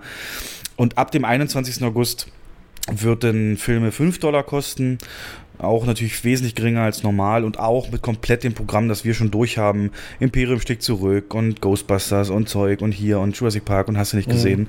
Also diese ganzen sogenannten Legacy-Filme werden sie äh, auch dort wieder aufführen, zurück in die Zukunft, alles. Und das für 5 Dollar, sodass die Leute praktisch die Bürger, Gäste 20, äh, zwei Wochen Zeit haben, sich so ein bisschen dran zu gewöhnen, bis dann eben Tenet dort starten soll. Ja, 15 Cent, das freut den Verleiher, ne?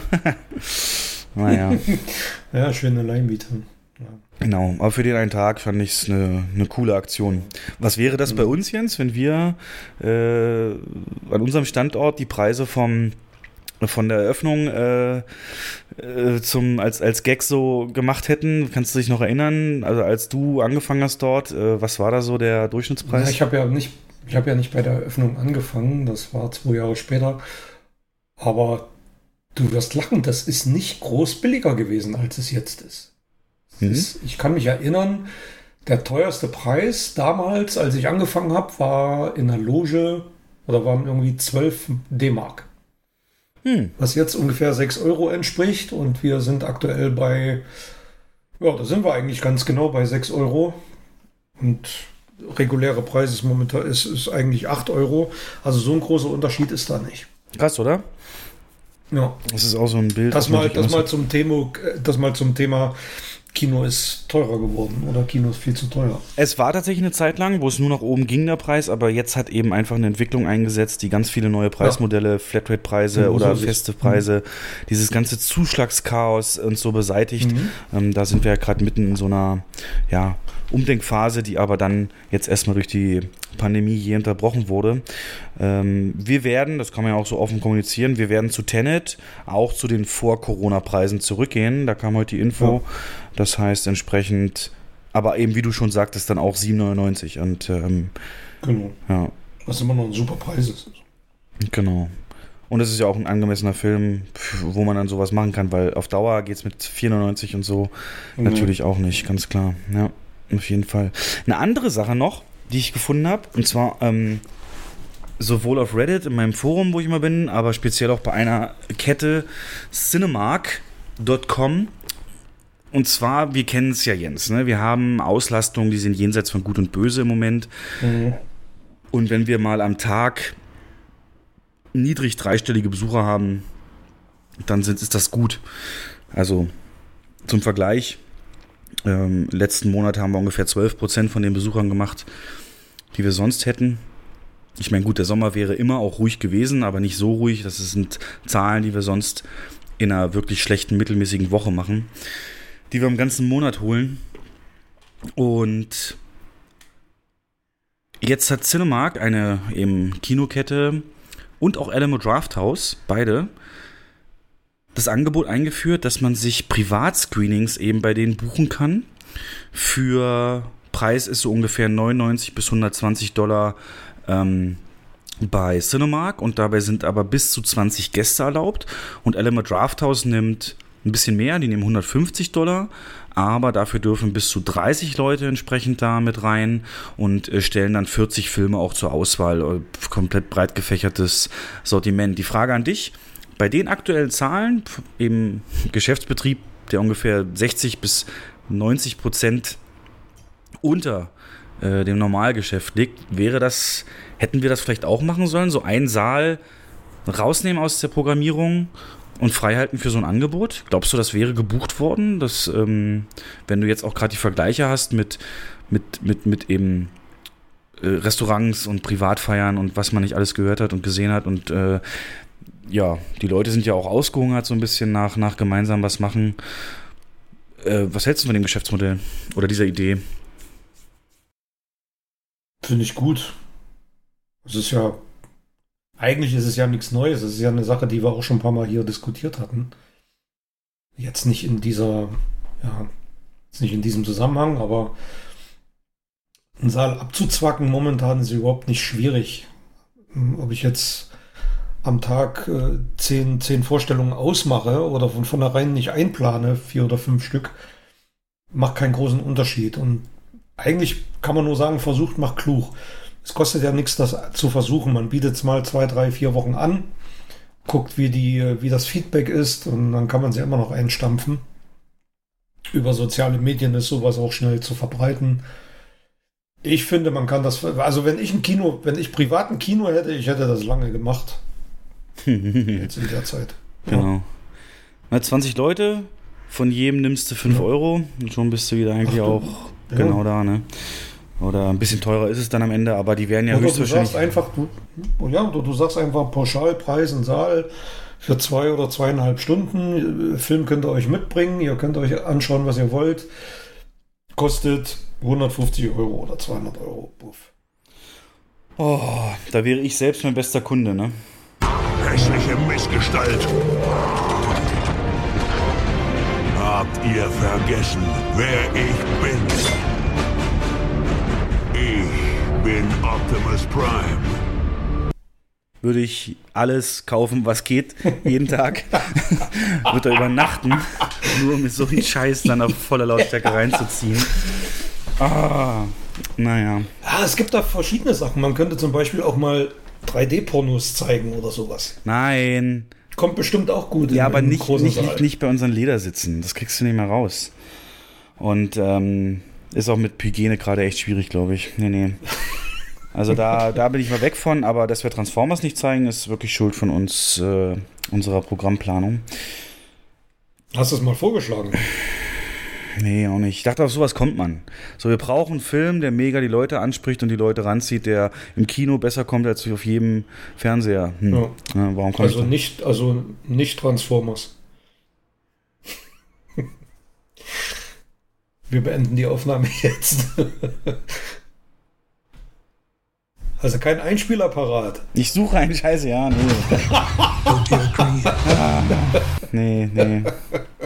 Eigentlich dachte ich ja, du bist äh, in der Konstellation, wenn wir schon reden, mein Freund und in, in ein bisschen muss ich dich ja aufziehen, aber ja, du hast schon recht. I am Bumblebee, your oldest friend. Optimus. I would lay down my life for you. Eine einzige Szene, wo Bumblebee spricht und nicht über Radio. Ähm, dann äh, kommen wir aber gleich mal zu Studios und Film und Verleihern. Da gibt es ja diesen einen anderen ganz großen Elefanten, der äh, richtig frohe gemacht hat. Und zwar hat, ja, Ende April, wir können uns noch erinnern, hat Universal äh, so ein bisschen Krieg angefangen, oder beziehungsweise äh, Universal und AMC haben sich so ein bisschen bekriegt im Sinne von Universal hat Trolls, glaube ich, dann auf Premium VOD gebracht und ähm, AMC hat eben gesagt, ey, hört mal auf mit so einem Mist und ähm, sonst zeigen wir einfach eure Filme nicht mehr. Es ist uns scheißegal, ob das ein Bond mhm. ist oder sonst was, aber wir werden eure Filme nicht zeigen. Und, und AMC als Kette mit über 1000 Kinos, 17.000 Leinwänden, äh, es hat schon Gewicht natürlich in der Branche. Dann denkt man so, okay, spannend, ne, hol ich mir Popcorn, guck mal an, wie es ausgeht. Und das Ende hätte sich kein Drehbuchschreiber ausdenken können, denn genau diese beiden äh, Gegner, Parteien, also auf der einen Seite Universal als Verleih, die halt ihr Geld ganz offen auch mit Premium VOD mit machen wollen und stärker als vorher machen wollen. Und AMC, die natürlich ein ureigenes Interesse haben, dass ihre Kinos voll sind, haben einen mehrjährig laufenden Deal geschlossen, wonach Universal-Filme nur noch 17 Tage exklusiv im Kino laufen müssen und danach auf einem Streaming-Service angeboten werden. Nicht, nicht irgendwelche, das muss man dazu sagen, denn es gibt sowohl von Universal als auch von AMC einen On-Demand-Service, also ähm, Apps bzw. Webseiten, ähnlich Disney Plus, ähnlich Netflix, wo man sich dann eben einloggt, anmeldet und dort ausgewählte Filme auch über eben so eine Einzeltransaktion kaufen kann. Bei Universal weiß nicht, wie er heißt, bei AMC heißt es AMC On Demand. Also diese eigenen Services gibt's, die werden also nicht irgendwie auf YouTube oder Amazon Prime oder so zu finden sein, diese Filme dann, sondern nur bei diesen beiden ähm, Plattformen. Und da ist es dann eben auch so, dass, dass die äh, dass man sich da auch nochmal den Umsatz teilt. Und zwar munkelt man so 20% von dem, was Universal über Käufe dort einnimmt, gehen direkt an AMC und es werden natürlich wenig Details, aber es ist ein offenes Geheimnis oder relativ sicher kann man sagen, dass AMC von Universal jetzt natürlich extrem gute Leihmieten ähm, bekommen wird, deutlich unter Schnitt oder das, was andere Ketten bezahlen müssen, weil sie in diesen Deal auch eingegangen sind. Ne? Der Gedanke von AMC ganz klar, 17 Tage, das sind drei Wochenenden. Und am Montag nach dem dritten Wochenende geht es dann eben auf diesen Service. Aber in diesen drei Wochenenden wenn es jetzt nicht so Ausnahmefilme sind wie Bohemian Rhapsody und so, die halt ewig laufen, äh, ist es in der Regel so, dass wirklich ein sehr großer Teil, 80 Prozent oder so von so einem Film, Box Office eingespielt wurde. Wir kennen das ja auch, ne? dass wir, wir, wir zeigen viele Filme natürlich sehr viel länger, aber wie gesagt, wenn es nicht gerade sowas ist oder ein Joker, der eben auch viel noch ähm, Mundpropaganda hatte, es ist doch tatsächlich, wenn wir ehrlich sind, nach 17 Tagen oftmals die Luft raus aus den Filmen. Ähm, ja, das gibt natürlich komplett Kritiken durch die Bank von allen anderen äh, ähm, Ketten, aber auch ähm, von Disney und, und, und, und anderen Verleihern wird gesagt, dass das können wir jetzt gar nicht verstehen und ist kontraproduktiv, wobei Disney so ein bisschen jetzt ein schlechtes Beispiel ist, weil die uns ja selbst. Ja, müssen äh, wir einen Ball flach halten. Ja, genau, gerade die Kniescheibe weggeschossen haben, so. Ja, Jens, 17 Tage. Ähm, äh, ist das einfach der Lauf der Dinge und dass wir einfach so versteift waren auf diese 90 Tage, dass wir vielleicht gar nicht gesehen haben, dass es sich, dass das vielleicht, ist das vielleicht das moderne Auswertungskette? Ich weiß es nicht. Was hast denn du gedacht? Also ich habe dann noch ein paar Fragen an dich, da ist das auch nochmal Thema. Aber ich weiß momentan noch nicht, wie ich mir das Ganze praktisch vorstellen kann.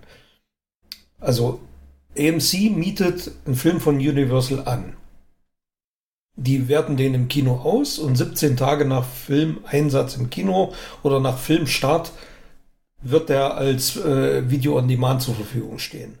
Mhm. Was ist denn mit den anderen Kinoketten? Ja, das ist eben das große Ding, dass man sagt, das Ding ist eine Totgeburt, denn wenn das äh, andere Kinoketten nicht mitmachen und die dann geschlossen Richtig. beispielsweise sagen, äh, Universal, wenn ihr so einen Deal macht, dann aber ohne uns und dann zeigen wir eure Filme halt gar nicht, dann genau hat das ist, Genau das meine ich ja. ja. ja. Ich habe gelesen, dass es wohl fast taggenau vor sehr vielen Jahren bei soll wohl Universal damals noch bei The Incredible Hulk ähm, auch schon mal sowas versucht haben, nämlich mhm. äh, extrem die Leihmieten erhöht oder Mehrfach äh, schon, ja. Genau. Und das hat halt nie geklappt, weil sie eben nie mhm. die komplette Branche auf ihrer Seite für diesen Deal hatten. Ähm, Universal war immer einer der Verleiher, der das versucht hat. Und ich kann mich erinnern, es gab sehr viele Filme, die bei denen der Kinostart auf der Schwebe, also wirklich auf der Kippe stand, dass wir den Film überhaupt nicht einsetzen. Ich denke an Jurassic World zum Beispiel oder Bond, war Bond auch, weiß ich jetzt nicht. Aber war das genau. nicht nur Getue so, so ein bisschen so, wer zuletzt äh, bremst? Es war doch nie eine Frage, dass der nicht ja, ins Kino kommt, oder? Ja, ja, wer hat den leckeren Atem ja. oder wer, ne, man rast mit zwei Autos aufeinander zu und wer hat zuerst den Köttel in der Hose und biegt links ab. Mhm. Das war so ungefähr so die Herangehensweise. Das ist jetzt eine andere Hausnummer, aber letzten Endes ist es doch, ist es doch eigentlich eine Ansage von Universal, wenn ihr anderen nicht mitmacht, dann laufen unsere Filme halt nur noch bei AMC. Das wäre doch letzten Endes die. Oh, okay. Ja, aber das wäre doch die Endkonsequenz. Die haben einen Deal abgeschlossen, 17 Tage Verleihfenster. Ein Verleih kann so einen Deal nicht mit einer Kinokette abschließen. Das ist mein Verständnisproblem. Das geht gar nicht. Richtig.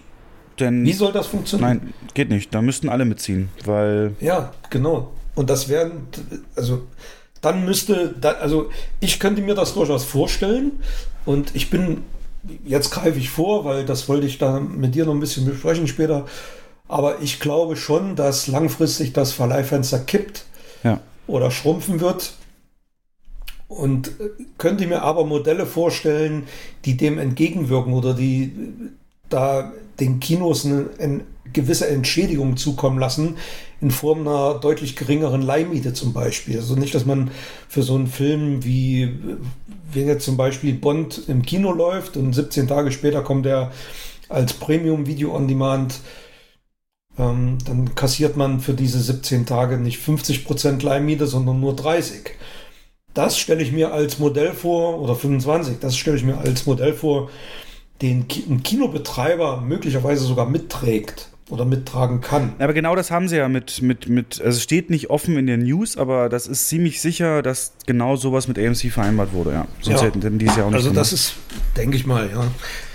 Ne, Zahlen sind ja keine öffentlich gemacht worden, aber, aber so stelle ich mir die, die Zukunft auch vor, dass es viel, dass viel gedealt wird, dass viel, ja, jeder Film gesondert betrachtet wird und äh, viel, es wird viel mehr verhandelt werden in Zukunft, Es als heißt- es jetzt schon der Fall ist. Das einerseits und diese 17 Tage heißen ja auch nicht, dass der dann aus dem Kino raus muss. Das heißt Nein, halt ja nur, ne. dass das dann auch noch, äh, und da muss man auch gucken, was wird da für ein Preis aufgerufen. Ne?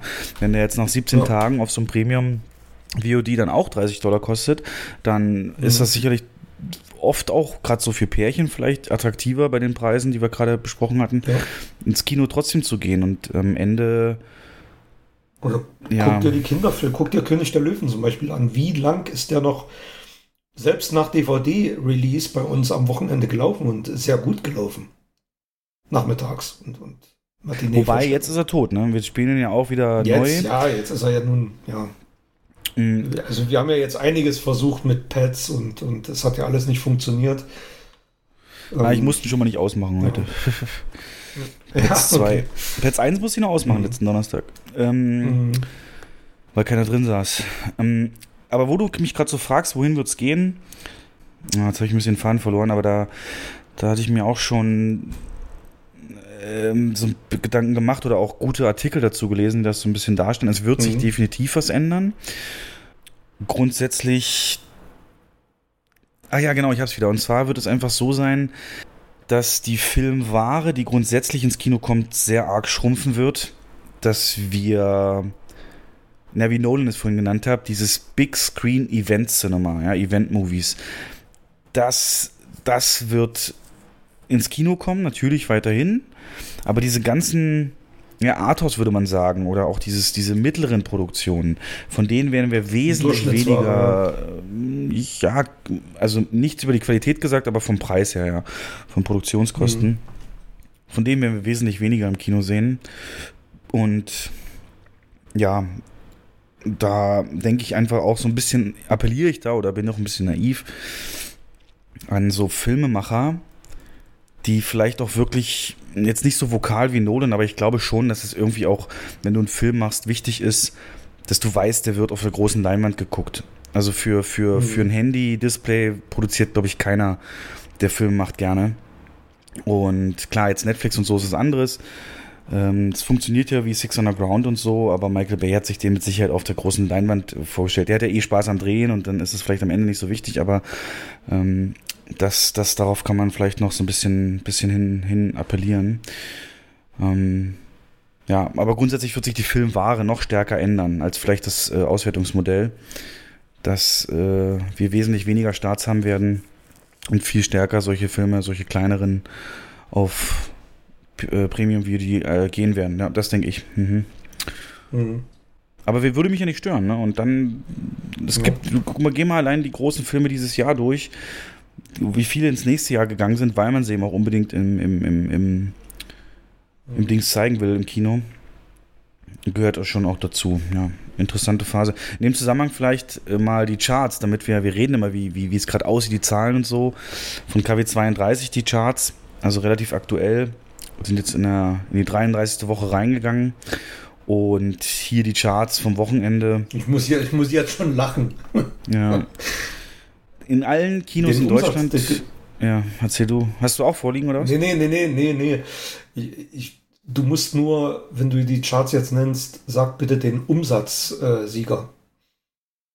Der Umsatzsieger in KW32 vom Wochenende ist André Rieu, Magisches Maastricht, mit 5.174 Besuchern und ungefähr 90.000 Ticketumsatz. Alternativer Content, der auch, glaube ich, nur ein oder zweimal, ich weiß nicht, wie oft hatten wir den gescheduled? War das nur einmal? Ja, da warst du noch nicht wieder da, ne? Ich weiß es nicht. Ja, wir hatten den. war im Urlaub. Und ja, ist natürlich teurerer Eintrittspreis gewesen, wie es immer so ist bei solchen Klassik- und Aufführungen und so weiter. Aber dass sowas Mhm. mal auf Platz 1 steht, das hätte ich, also, ja, Nee. das, Als ich, als ich das gelesen habe, ich habe gedacht, die haben einen Fehler gemacht irgendwie. Nee. ja. Ich meine, wir reden über 5000 Besucher in ganz Deutschland, ne, der, mit denen er das geschafft hat. Das ist normalerweise eine Sache, da würdest du so einmal husten und du hättest hier drin am Freitag. Ähm, der besucherstärkste Film, wo man natürlich auch klar sagen muss, es war das wärmste Wochenende in Deutschland oder eins der wärmsten dieses Jahr. Das war Mhm. Max und die wilde 7 mit 10.600 verkauften Tickets. Ähm, wenn du jetzt überlegst, normalerweise sag, sprechen wir von einem Flop am Wochenende, wenn ein Film keine 30.000 macht so. Und um in die Top 5 zu kommen oder gar die Top 1, muss man in der Regel auch 100.000 machen oder mehr. Ja, ja, sechsstellig muss es sein, ja. Genau, und jetzt haben wir eben am gesamten Wochenende mit allen Filmen zusammen, allen Einzelaufführungen 166.774 Besucher in Deutschland gehabt, mit ungefähr 1,3 Millionen Umsatz. Also da merkt man schon, es bleibt weiter auf diesem richtig, richtig schlimmen, niedrigen Niveau. Und ja, eine Erfolgsmeldung, die man eben geben kann, sehr positiv gesehen. Meine Freundin Conny, ein Film, der komplett innerhalb der Pandemie gestartet ist am 2. Juli, hat jetzt 200.000 Besucher gesamt, nach ungefähr äh, sechs Wochen in den Kinos. Und 200.000, das ist auch in normalen Zeiten jetzt kein Misserfolg, aber es muss man Nö. ganz anerkennen, äh, gerade in diesen Zeiten genau das, was die Leute eben auch gesucht haben, ein ich unverfänglicher glaube Kinder. schon, dass, Ja. Dass, der Film auch in, unter normalen Umständen auch nicht viel mehr hätte. Oh, okay. Hätte. Ja. Ja, es ist doch eigentlich ein stinknormaler, relativ schlecht animierter Film mit einer ganz simplen Story und momentan das Einzige, was neu an Kinderfilm war. Also ist schon sehr beachtenswert, dass er die 200.000 jetzt geschafft hat. Genau, das kann man auch ganz klar so anerkennen, richtig. Und die Ja. Augen sind jetzt aber natürlich auf Tenet, weil wir brauchen, wir müssen mal gucken, wo ist denn gerade so die Marke, was kann man erreichen mit dem richtigen Film und äh, der auch entsprechend über Marketing bei den Leuten ins Bewusstsein geschaufelt wird, jetzt auch zusammen mit, äh, so wie ich gelesen habe, ab nächsten Freitag spätestens dann auch schlechterem Wetter. Äh, ja, gucken wir mal, also die Hoffnung, wie gesagt, man kann es nicht überbewerten, sind dahingehend extrem groß. Mhm. Was auch groß wird, und da ist jetzt, jetzt Leute, jetzt wird es sehr lokal. Denn, äh, so einen gewissen Stolz, sage ich mal. Äh, denn ich wohne ja in einer Stadt, die ist jetzt, wenn man die jetzt so irgendwo mal im Internetforen oder so genannt kriegt, immer so, ja, die hässlichste Stadt und muss man da hin und wer kennt die denn überhaupt und ne, dann so Sprüche, ähm, auch die Stadt hat schöne Ecken, sie versteckt sie nur besser und solche Sachen, also kein tolles Zentrum und natürlich 95% zerstört im Krieg und blub blub blub. Dann äh, total hässlich wieder aufgebaut mit dem Schick von damals.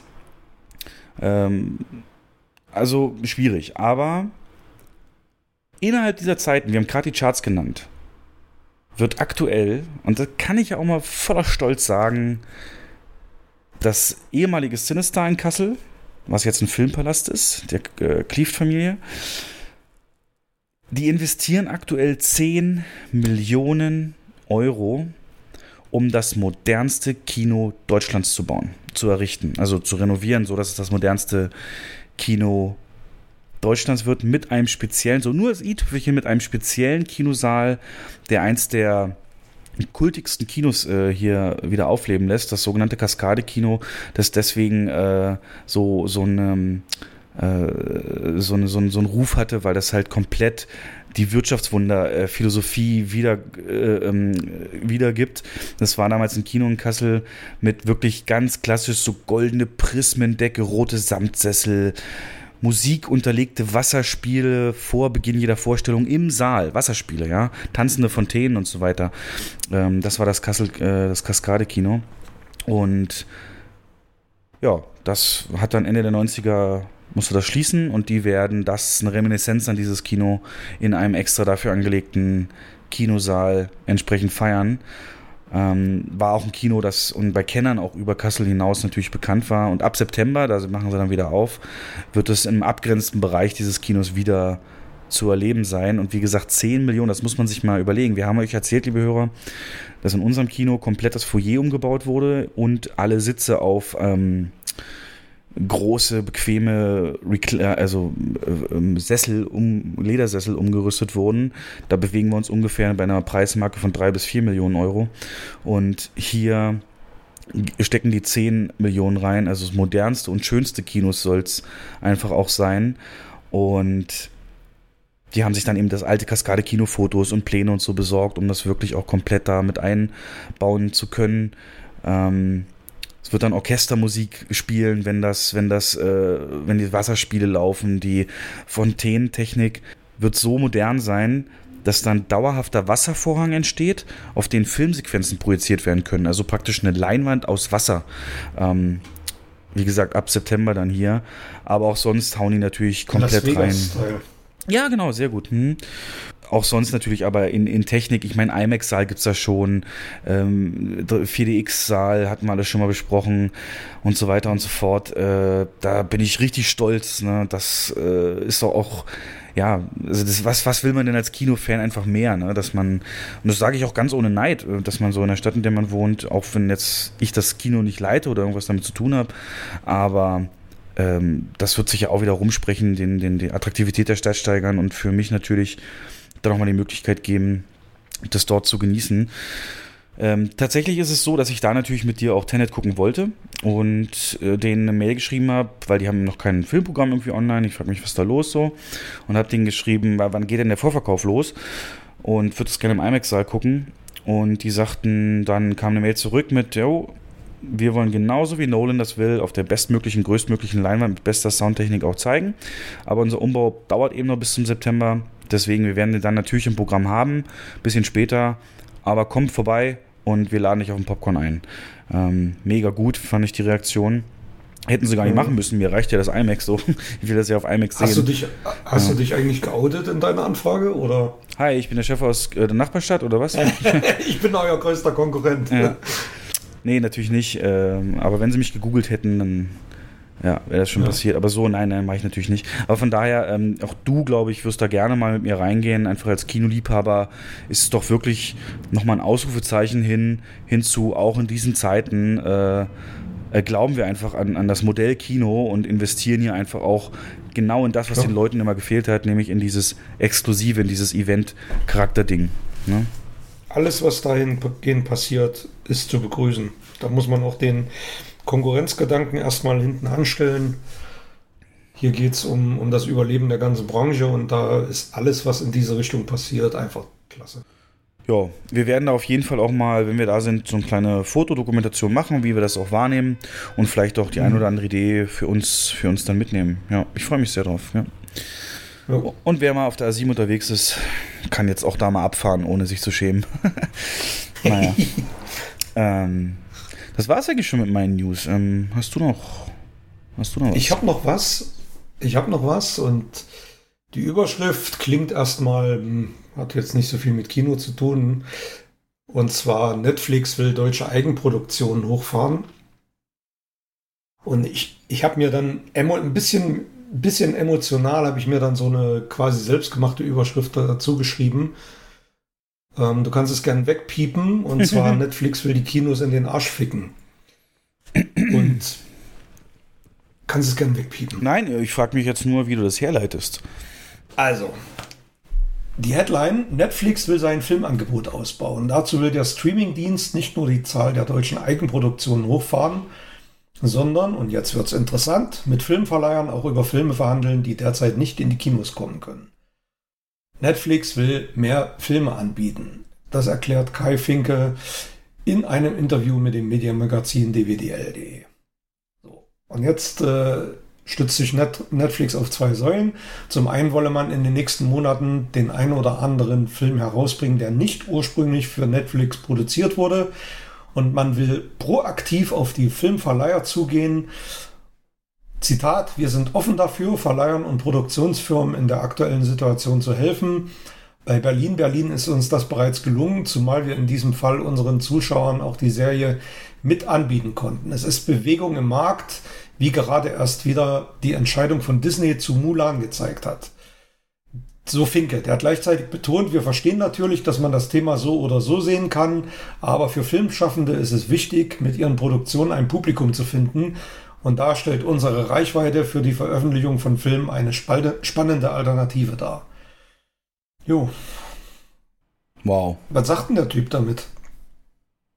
Kino ist tot, Netflix ist die Zukunft. Das steht da zwischen den Zeilen. Mm. Also erstmal aus dem.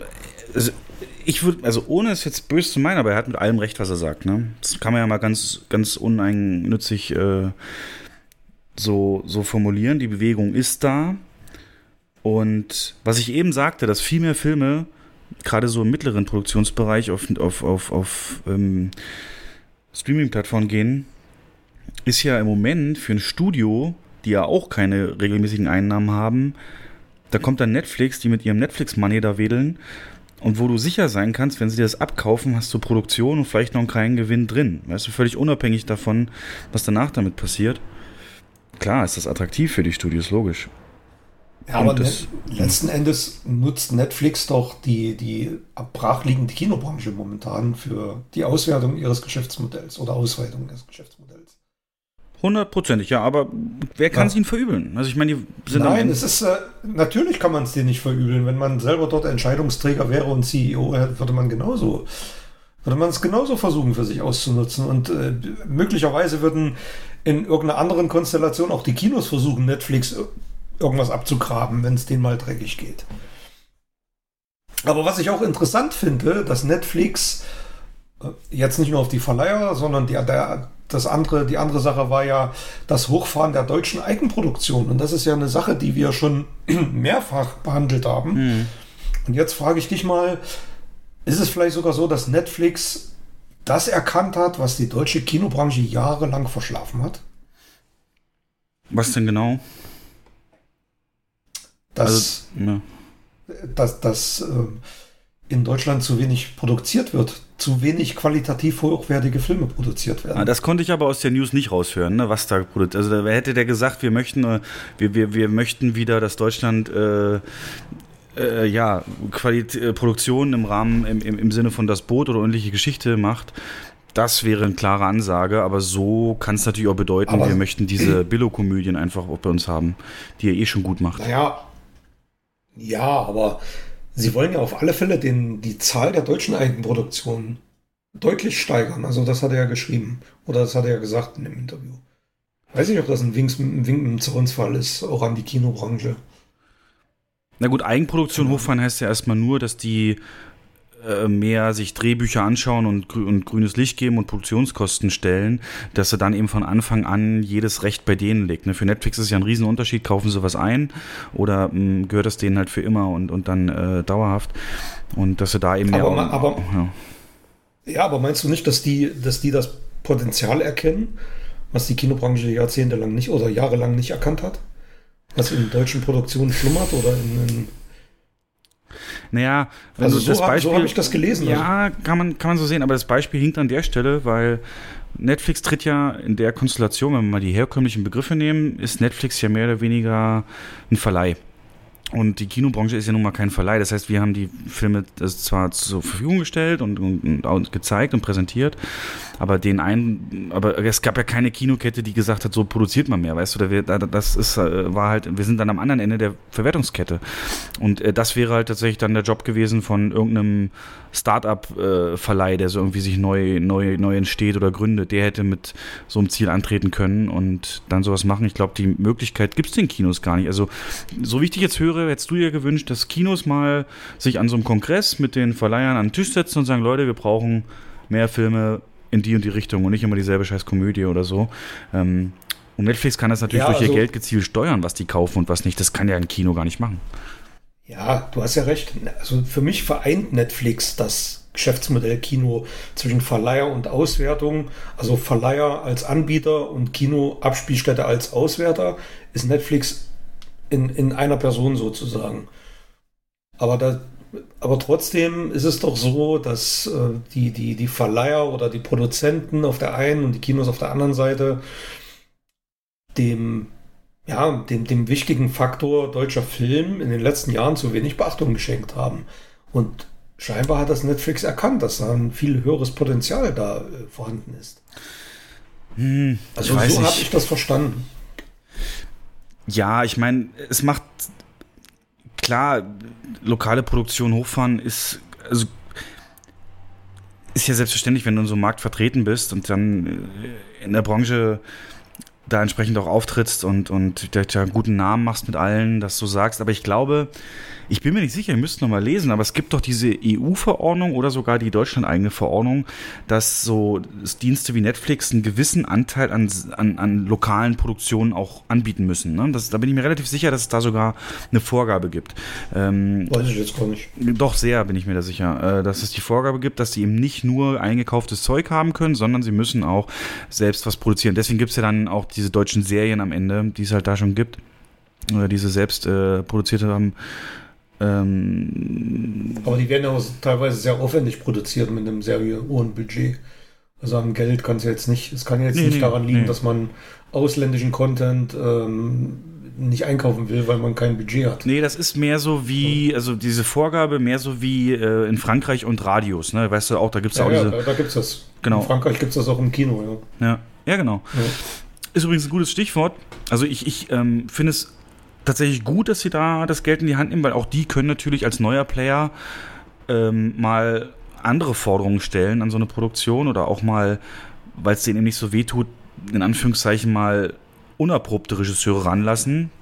Das natürlich jetzt äh, die etablierten Studios sind ja doch über die Jahre sehr scheu geworden, komplett neue Sachen zu probieren. Oder wenn dann nicht mit dem nötigen Elan und Kleingeld dahinter. Aber als Beispiel, warum das so wichtig ist, wir hatten das letzte Mal auch schon kurz angesprochen, dass ja zum Beispiel Frankreich und Südkorea wahnsinnige Eigenproduktionen eben äh, starten und auch damit sehr viel mehr Gäste erzielen als wir. Hatte ich zum Beispiel davon gesprochen, dass die Fortsetzung von diesem Zombie-Film Train Busan namens Peninsula in Südkorea einen wahnsinnig guten Start. Ich glaube 10 Millionen Opening Day Box Office gemacht hat. Ne? Und nochmal, wir reden gerade von einem deutschen Wochenende mit 1,3 Millionen Umsatz. Eine Woche später gab es einen neuen Rekord. Auch eine koreanische Eigenproduktion namens Deliver Us from Evil ist mit einem 15 Millionen Starttag ins Wochenende gegangen nach Release, also im Release-Wochenende, äh, was einen neuen Rekord für einen einzelnen Tag darstellt. Und ja, wie gesagt, die, diese Branche in Südkorea ist ja, wie gesagt, deutlich ausgeprägter und hat ja viele Kultregisseure auch äh, hervorgebracht. Jetzt eben zuletzt mit dem von Parasite. Äh, genau. Parasite. Ja. Mhm. Und Deliver Us from Evil ist halt so ein Action-Ding auch, also ja, schnelle Action. Und mhm. ne, wenn wir sowas halt hätten, dann sehe, glaube ich, die Lage auch anders aus. Und deswegen ist es gut, wenn die Branche gestärkt wird und da mal ein frischer Wind reinkommt. Finde ich auf jeden Fall, dass das für die deutsche ähm, Filmbranche und Produktionsbereich super wichtig ist. Ob ja, das jetzt natürlich zu Netflix geht und bei Netflix dann gezeigt wird, ja, gebe ich dir völlig recht, ist boah, für uns natürlich ärgerlich. Aber könntest du dir denn in irgendeiner Form eine funktionierende Kooperation zwischen Kinos und Streamingdiensten vorstellen? Ich meine, das wäre die logische. Ich muss jetzt so lachen, weil genau die Frage wollte ich dir auch noch stellen heute. ähm, ja. weil rein ich, theoretisch. Äh, habe ich tatsächlich auf genau, genau so habe ich die Frage hier stehen. Dieses Bild des Feindes, ähm, äh, diese Leger, die sich gegenüberstehen, ich weiß gar nicht, ob das so gesund ist oder ob man nicht irgendwie auch einen Synergieeffekt haben kann, wenn man sich in irgendeiner Form zusammentut. Ja, also ich beantworte die Frage mit einem definitiven Ja. Mhm. Wie konkret kannst du sie beantworten? Also hast du ein Modell dir schon ausgedacht oder wünschst dir eins? Na, ich, ich könnte mir vorstellen, wenn man zum Beispiel mit einem bestimmten Streamer eine Kooperation eingeht als Kinokette, ähm, ergeben sich definitiv Synergien. Stell dir mal vor, Witcher Season 2 Start steht an. Es gibt eine große Werbekampagne, große Marketingkampagne.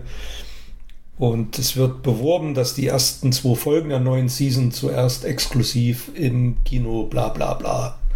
Zwei Wochen vor Ausstrahlung auf, auf dem Streaming-Service im Kino zu sehen sind.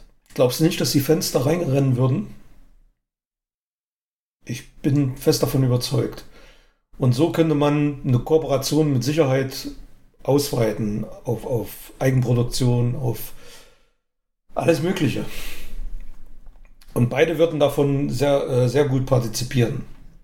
Zumal es immer wichtiger wird, jetzt in dieser Zeit wegzugehen von diesem klassischen, ja, von, von dieser klassischen Filmauswertung. Da sind wir uns ja einig, dass das eh so ein bisschen auf der Kippe steht, dass man versuchen muss, alternative Auswertungsmethoden auch ins Kino zu bringen. Und da glaube ich fest, dass eine Kooperation mit einem Streamer durchaus Sinn machen kann. Findest du nicht? Ja, ich frage mich halt nur in welcher Form, dass man, dass man dieses exklusive zwei Wochen eher und so weiter. Ich weiß nicht, ob das so die Methode ist. Ich denke eher an was äh, langfristig dauerhaftes. Wir können ja auch mal spinnen, aber mhm. Netflix ist ja am Ende des Tages ein Datensammelunternehmen. Ne? Netflix sammelt Daten von ihren Usern und vom Guckverhalten und so weiter, um daraus so ein bisschen herauszufinden, was wollen die Leute eigentlich sehen. Ne? Und daraufhin geben sie dann auch Produktionen in Auftrag. Du kennst bestimmt die berühmte Geschichte, wie damals ähm, House of Cards entstanden ist, die erste eigene Serie von denen. Da haben sie eben gesagt, die Leute von dem, was wir anbieten, mögen Kevin Spacey am meisten als Hauptdarsteller von den Filmen, die wir haben. Die finden David Fincher geil und ähm, stehen auf Politik, Serien und Dokus. So, und dann haben sie das alles zusammengeworfen und das kam dann eben raus, House of Cards. Und im Prinzip brauchen sie Daten und da können Kinos natürlich auch unendlich viel liefern und ich glaube, das könnte auch so ein Ansatzpunkt sein. Ich mache dir mal ein Beispiel. In einer Welt, in der dein Netflix-Abo, äh, die Netflix-App auf deinem Handy ähm, einen QR-Code generiert, der natürlich dann an dein Konto gekoppelt ist mit dem du bei uns bezahlst. Also du kannst ins Kino gehen, wenn du ein Netflix-Abonnement hast, äh, kannst du dann in der App Punkt aufrufen, QR-Code aufrufen, hältst den vor und ähm, du kannst, kannst bei uns rein. Das wäre dann so wie, wie wir Gutscheine mit Movie Choice und so abrechnen. Weißt du, so über die Schiene würde das dann laufen. Ja gut, das ist ein Rabattmodell dann, ne? Du meinst vergünstigt dann für, für Netflix-Kunden oder wie? Ja, nee, ich würde sagen, dass die damit sogar reinkommen, ohne noch was zahlen zu müssen. Und dann müsste es halt irgendeine Form geben, äh, mit der wir das eben abrechnen bei Netflix. Und, äh, also eine Doppelflat, eine Netflix-Kino-Doppelflat. Genau, und dafür vielleicht für einen Preis von 25 Euro. Ne? Und dann äh, würde das anteilig immer am Monat abgerechnet und da die eben dann auch die Zahlen haben, in welchem Kino war welcher Gast, kriegt das Kino dann mhm. eben äh, anteilig da sein Geld. Und Netflix würde halt auch die Daten bekommen, was hat er geguckt und wie sah so, ist das ein Stammkunde und was guckt er immer und so weiter und würde halt noch ein umfassendes Bild vom Guckverhalten seiner Kunden haben. Ich, das ist auch nicht durchdacht, das, das ist jetzt gerade nur so, ein, so, ein, so eine Spinnerei, ja, aber ich ist glaub, nicht dumm, weil da, eigentlich macht Netflix das ja schon. Das machen die ja schon mit Sky. Sky ist jetzt kein Kinounternehmen, sondern, ne, klar. Aber du kannst ja Netflix deutlich günstiger buchen, wenn du Sky-Abo ein Sky-Abo hast. Und was, das, was du was jetzt gerade ausgeführt hast, weißt du das? Ich habe es ja über Sky, äh, ich meine 4 Euro oh. zahle ich dazu. Hm, okay. Ich, ja. okay. Für das, was sonst, glaube ich, 11, 11,99 oder so kostet. Genau, der Standardtarif. Hm. Ich, bin, ich bin mir jetzt nicht genau, ich bin mir jetzt nicht 100 pro sicher, aber ich meine, es waren 4 Euro. Über diesen, über diesen äh, Entertainment-Paket kannst du das dazu buchen. Ich hatte das damals gekündigt, Netflix, und habe es über Sky wieder dazu gebucht. okay. Ja. Und das ist, das ist natürlich auch so eine, im Prinzip ist das ähnlich zu dem, was du gerade gesagt hast, halt nur mit einem Kinounternehmen. Ja. ja. Warum nicht? Ja, oder, weiß nicht, ja, oder so eine dauerhafte. Ich meine, die Filme, die sie zeigen, ja, mit so einem zwei Wochen Ehe-Event wäre wahrscheinlich wirklich am meisten Interesse da. Ja, oder, hätten die Leute vielleicht auf Netflix oder, oder wenn jetzt im, im, im Kino der neue Dwayne Johnson-Film läuft, bekommen alle die, weiß ich nicht, die auf Netflix einen Stream von, keine Ahnung, oder Fast and Furious sich die, die Teile alle reinziehen. Ähm, ah, das kann man ja nicht, kann man nicht kontrollieren, ne? Die bekommen dann ein Kinoticket günstiger oder irgend sowas. Ja, aber dieses Kinoticket günstiger würde ich persönlich immer weg wollen. Also das ist, äh, das ist halt dieses, da habe ich immer dieses Bild, heute erst wieder einen Anruf so ein bekommen, so, Ramsch, ne? ja, dieses hier ist, wir haben hier dieses Gutscheinheft, wollt ihr da mit drin sein? So, Ja, ne? Und Naja, das ist wir für mich, verramschen unser, unser Produkt. Ja, naja, verramschen, aber auch, dass es dann, das, also ich glaube, bei den Preisen und wohin die sich entwickeln, spielt der Euro auch nicht mehr die Rolle, ne? Und Ja. das, das müsste was Tiefgehenderes sein, wo, wo man was auch Komfort für den Gast halt bietet. Und, Ja, aber ähm, wir sind uns auch einig, dass das kein Tabu sein darf. So eine Kooperation. Egal wie, da, wie die auch aussehen mag. Genau, wenn, ich- also da, wenn die sich zusammentun würden, ja, entsteht auf jeden Fall Ja. was Gutes. Aber dafür sind ja die Grundziele, äh, wir wissen es ja auch, ne? Die meisten oder die, die viel Netflix gucken, gehen auch oft ins Kino. Und das ist in meinem Bekanntenkreis, kann ich das nur bestätigen. Die, die Netflix kaum gucken, sind auch selten im Kino. Es kann jetzt auch alles Zufall sein, aber da gibt es auf jeden Ja, Fall auch Schnittpunkte. tatsächlich- Ja. Ja. Und grundsätzlich nochmal, meine ganz naive Einstellung ist auch, je mehr Filmauswahl die Menschen bei Netflix haben, desto mehr wird ihr Filmgeschmack geprägt oder erweitert. Und das lockt die dann vielleicht auch wieder ins Kino, weil sie dann eben durch Netflix erst irgendeinen Regisseur auf, der, auf dem Schirm haben, sozusagen. Und Ja. wenn der dann seinen nächsten Film aber nur fürs Kino macht, dann gehen sie da halt wieder hin. Also ich finde das schon gut. Und gerade auch, was ich jetzt, wo ich dir mal erzähle, ne, das habe ich jetzt nachgeholt auf Netflix und das mal angeguckt und Mhm. den habe ich jetzt mal von dem Regisseur. Das, das ist, ist halt schon eine Riesenmöglichkeit, da die Leute hinzukriegen und Ja, oder so das klassische Teil 1 und 2 äh, bei Netflix gucken. Und dann habe ich Bock drauf, mir den, die Fortsetzung im Kino anzutun. Ne? Ja, genau, genau richtig. Du hast Ja. irgendein altes Franchise, das du geguckt äh, und sagst, geil, ich habe mal auf der großen Leinwand gesehen. Jetzt, jetzt will ich wi- wissen, wie es weitergeht. Und äh, Ja. ja. Übrigens ganz lustig, dass wir davon reden, Netflix und nimmt das so Kino. Du kennst ja dieses äh, Netflix-Erkennungsgeräusch, ne? Die haben jetzt wirklich Geld ausgegeben und das bei Hans Zimmer ummodeln lassen zu einem, ja, praktisch Verleiher-Soundmark. Hört sich so an.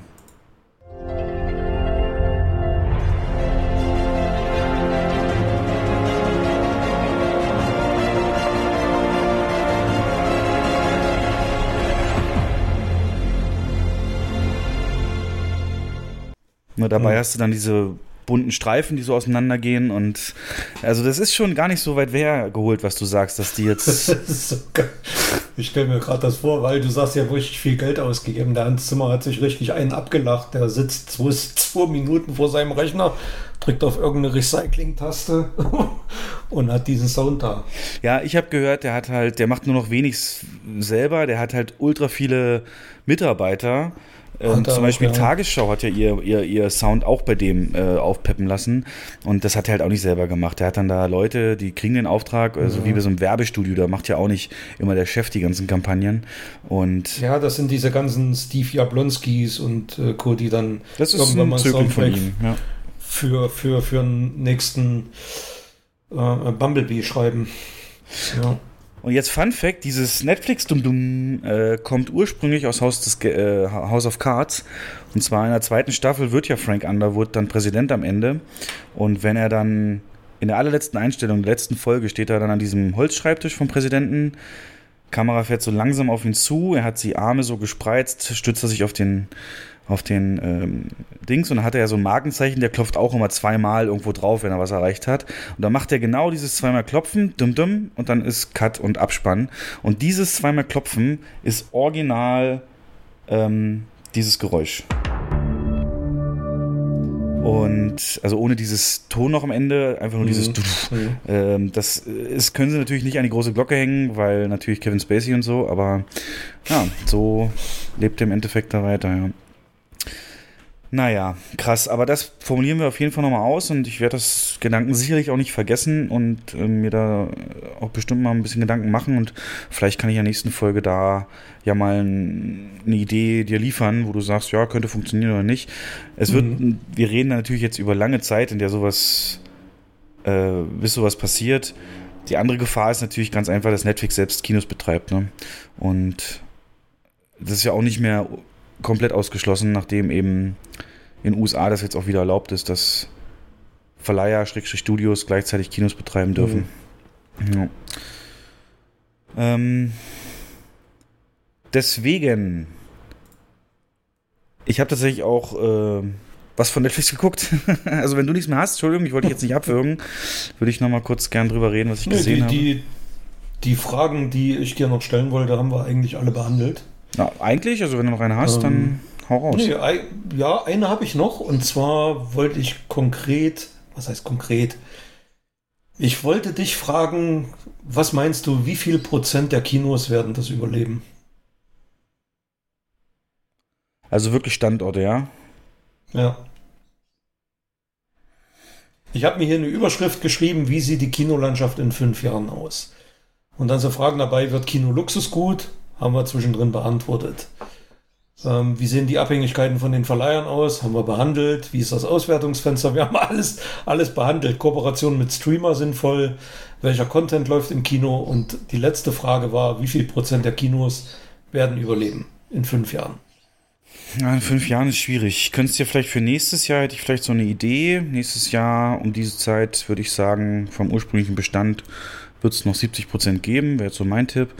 Ähm, weil einfach durch die, die Masse an Kinos sind zwar Arthouse-Kinos in Deutschland, also es gibt ungefähr 60 Prozent Arthouse-Kinos oder maximal drei Seele-Kinos.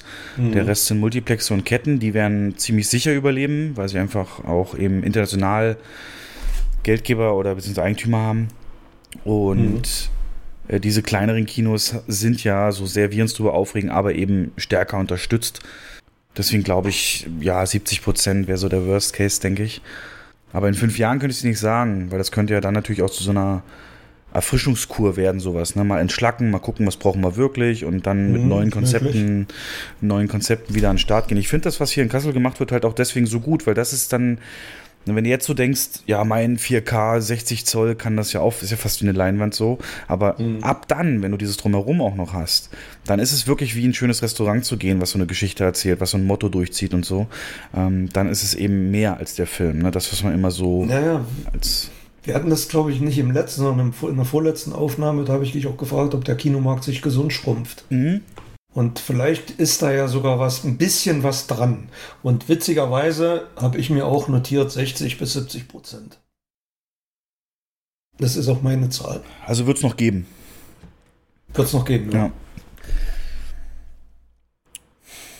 Auf jeden Fall, es, ne, es sind interessante Zeiten, Mhm.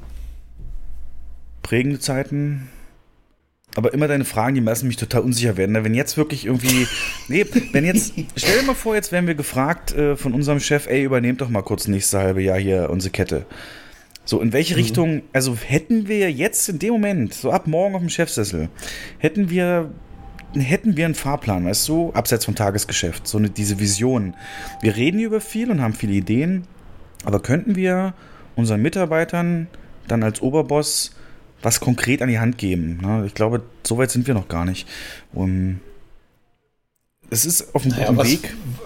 was wir machen, ist ja, ist ja Brainstorming. Und Genau. ne, also man muss ja so eine, so eine Idee, muss man ja dann festigen und ausbauen. Und nee, da sind wir natürlich nicht. Ja.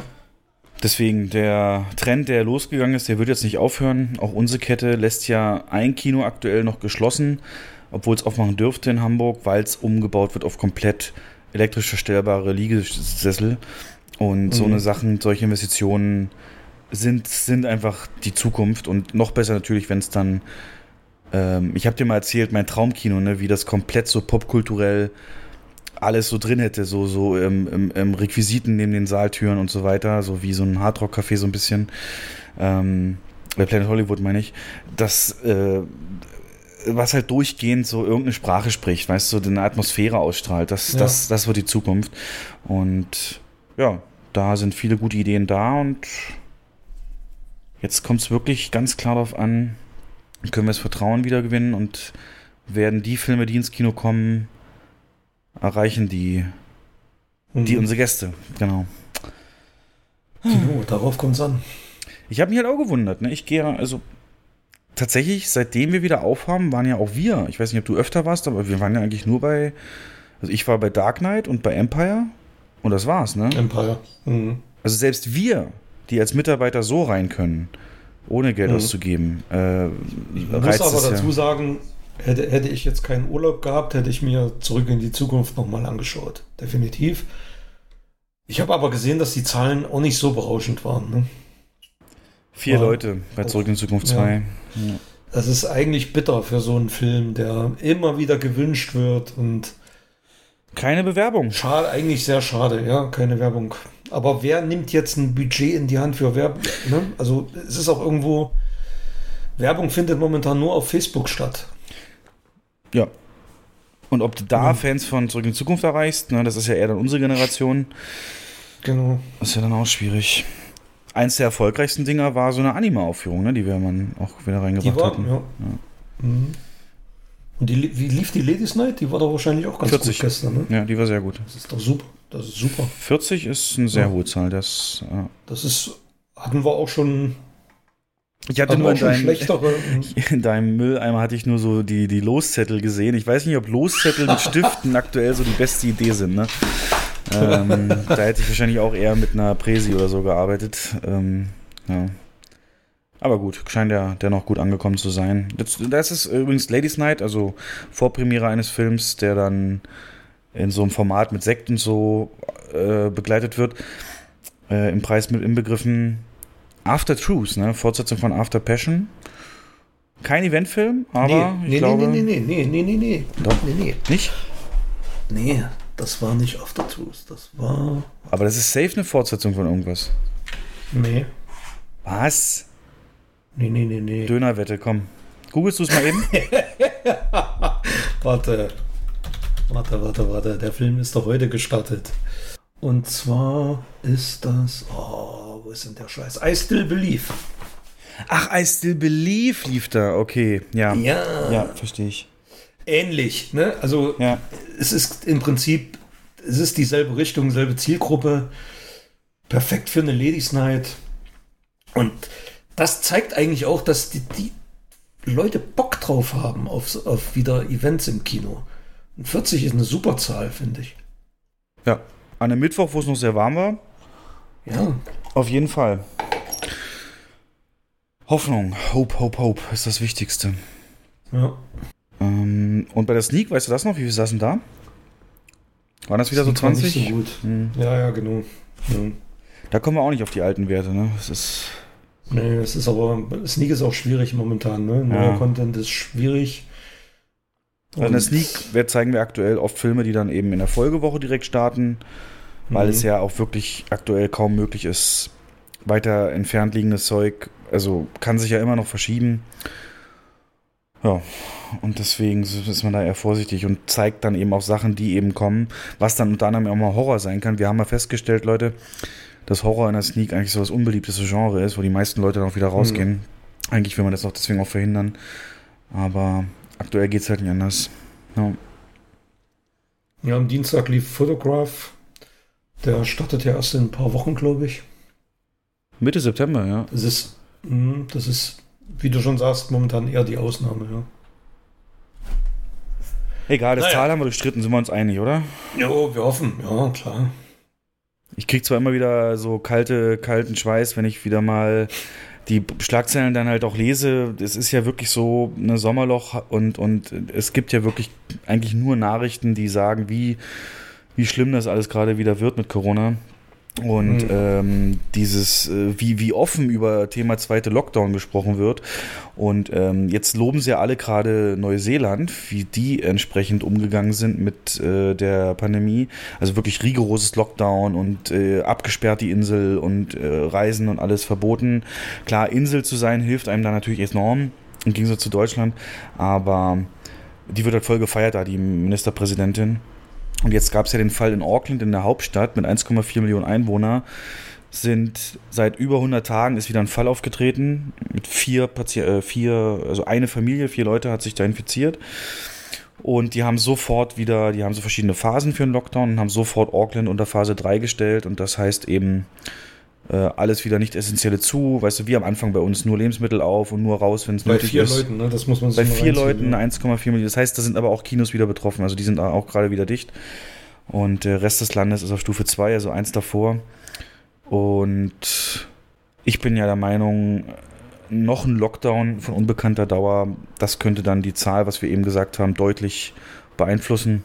Weil da müssen sich dann Ja. auch die ganz großen Ketten mal die, die Frage stellen, können wir das bezahlen? Auf, äh, kriegen wir das nochmal durch? Ja. Und im Moment auch super schlimm für uns mit der Personalplanung. ne? Also September wird er noch so low. Ich meine, Tenet, ja, Mhm. freuen wir uns, aber es halt, wird halt auch jetzt nicht den ganzen September retten. Und Oktober sind eigentlich vom Namen her tolle Titel, auch in sehr kurzer Reihenfolge, speziell rund um den Feiertag am Anfang. Ähm, aber das ist halt alles noch nicht sicher, ne, ob das dann auch wirklich kommt. Deswegen eigentlich, man kann jetzt noch gar nicht so richtig sich auf irgendwas drauf einstellen. Deswegen, nach, äh, der nächste Podcast wird nach Tenet sein, höchstwahrscheinlich. Und dann äh, werden wir da mal gucken, wie es am Ende dann ausging. Aber ich bin guter Dinge, ja. Genau. Ja, jetzt wollen wir aber alle noch wissen, was du dir auf Netflix reingezogen hast. Ja, wie gesagt, ich bin ja auch Heavy Netflix-User und gehe auch oft ins Kino.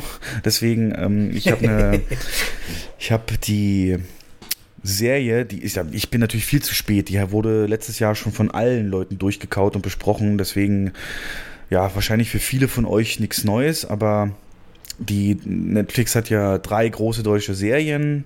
Dark ist eine davon. Dritte habe ich ja vergessen oder die erste und und und jetzt die ist How to Sell Drugs Online Fast. Das ist äh, eine Serie, die im Mai letztes Jahr Premiere hatte mit der ersten Staffel. Äh, produziert von der Bild- und Tonfabrik, die ehemalige Firma von Jan Böhmermann. Sehr kreativer Haufen. Gibt aktuell zwei Staffeln. War jetzt relativ große Medien, dass die zweite Staffel jetzt vor kurzem rauskam. Und es sind auch kurze Staffeln. Ne? Sechs Folgen je Staffel. Also in drei Stunden ist man damit einer durch, mehr oder weniger. Und ich lasse einfach mal den Trailer für dich sprechen. Hi, ich bin Moritz Zimmermann, 17 Jahre alt und das hier ist meine Generation. Generation Z. Unbegrenzte technologische Möglichkeiten. Und was machen wir damit? Face Swap. Dass ausgerechnet du jemals irgendetwas reißen wirst. Alle erfolgreichen Menschen waren mal unbeliebte Nerds. Nerd Today, Boss Tomorrow. Was ist der Plan? Wie verkauft man Drogen im Internet? Boom. Okay, das ist der kriminellste Gedanke, den du jemals hattest. Ich habe gehört, dass sie Ecstasy verkaufen. Ecstasy verkaufen. Egal wohin, wenn das klappt, dann können wir machen, was wir wollen. Regel Nummer eins vom Shop. Wir verlieren kein Wort über den Shop. Das ist Fight Club. Ja, hab ich nie gesehen.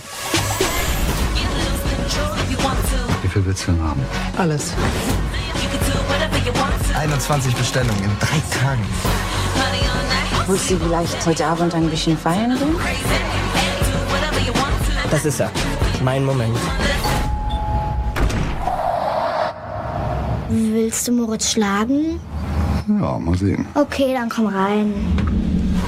Ich habe zum Dealer noch gar nicht das restliche Geld gebracht. Ja, wo ist die Kohle? Ich gebe ihm das restliche Geld bald. Leider falsche Antwort. Ich geb's ihm jetzt sofort. Ah, sorry. Die Antwort war eigentlich richtig.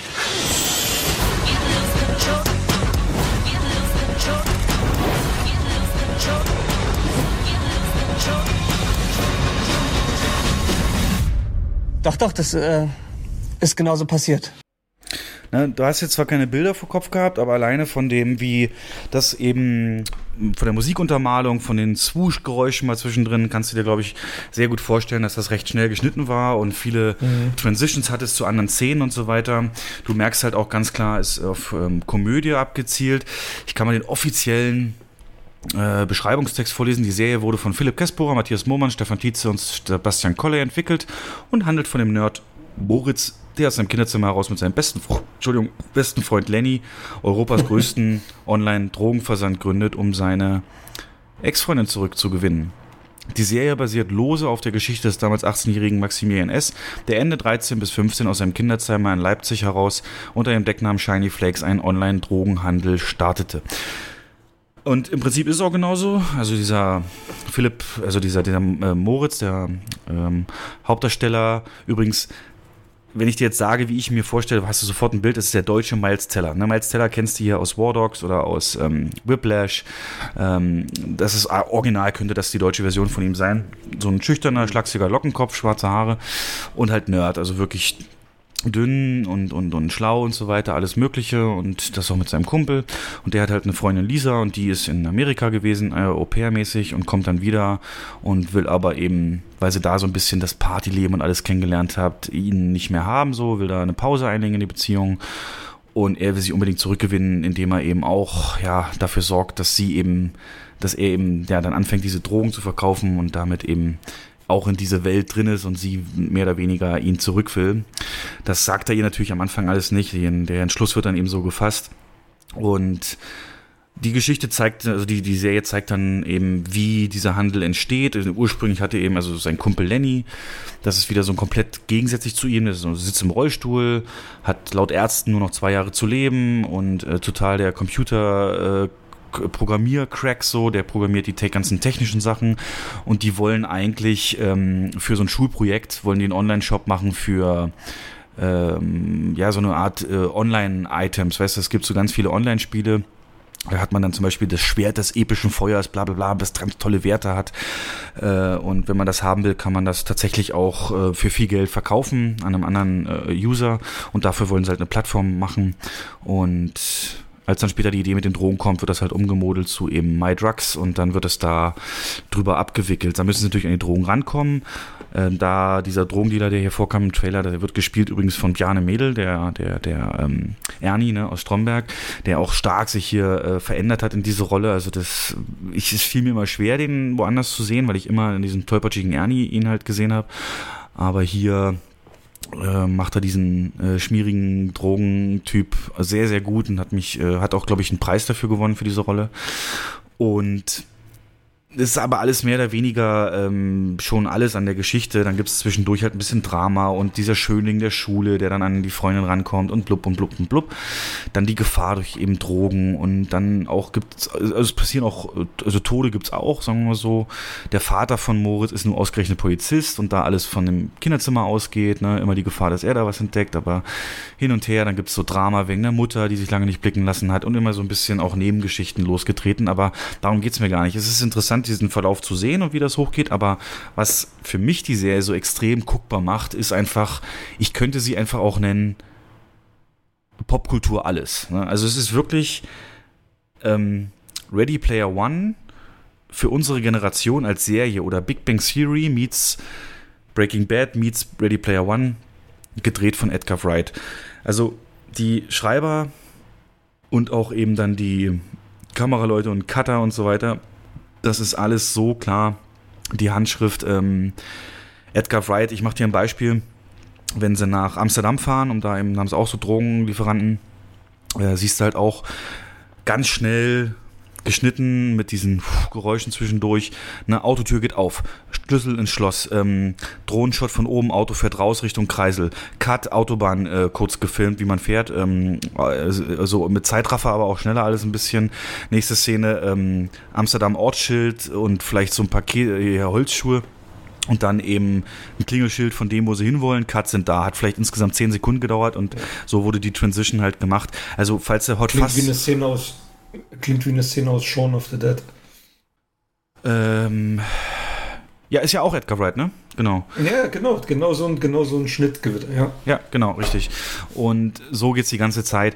Ähm, das, das ist halt optisch so schön für mich anzugucken, weil es halt dieses schnelle, bisschen hibbelige, auch Transformers-Style, mhm. so, an das ich halt von der Guckgewohnheit sehr stark gewöhnt bin, ist. Aber eben auch vor allem, was die an Anspielungen halt abfeuern, ne? Das ist halt so derbe und ich verstehe alles, das ist das Schlimme. Ich bin 36 und die Serie spielt von 20-Jährigen, aber ich bin halt, äh, ich bin da komplett dabei. Also nur als Beispiel, in der ersten Folge wird das Darknet erklärt von Jonathan Frakes der in einem Set, das Original X-Factor-Set ist, äh, dann reinkommt ins Bild und sagt, ähm, ja, so und so geht das. Glauben Sie, wir haben ihn in einen Bären aufgebunden oder nicht? Und Wahnsinn. Dann hast du ähm, dann druckt er sich, äh, dann hat er 3D-Druck, ähm, hat sich ursprünglich druckt er sich dann so die Waffe von Han Solo nach. Ähm, dann sprechen sie, kennt ihr noch 50 Cent, weißt du, den Künstler, diesen Rapper, der zu meiner Jugend groß war, kennt ihr den noch? Dann hast du komplett auch eine Ebene, die so selbst also self-aware würde man nennen, die sind sich komplett bewusst, was sie da tun und zeigen es auch gerne. Beispielsweise wird ab und zu immer in kurzen Momenten die Geschichte unterbrochen von Szenen, wo die Hauptdarsteller in äh, so, kennst du diese klappbaren Stühle auf Filmsets, wo dann immer hinten der Name draufsteht? Ähm, Mhm. ne, dann sitzen die in so einem, da siehst du richtig, die sitzen in so einem Studio und, und gucken auch direkt in die Kamera. Direkt in die Kamera gucken ist ja eine Todsünde für Schauspieler. Das macht man ja nie, aber da ist es halt mehr oder weniger eine Interviewsituation.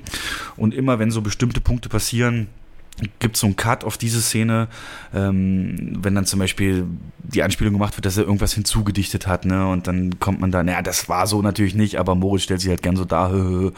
Und äh, zum Beispiel ganz am Anfang geht's dann eben los, dass äh, dann dieser Schauspieler von dem Moritz sitzt da halt, sagt, ja, meine Lebensgeschichte und das mit den Drogen, da bin ich jetzt nicht wirklich stolz drauf. Es war eine coole Zeit.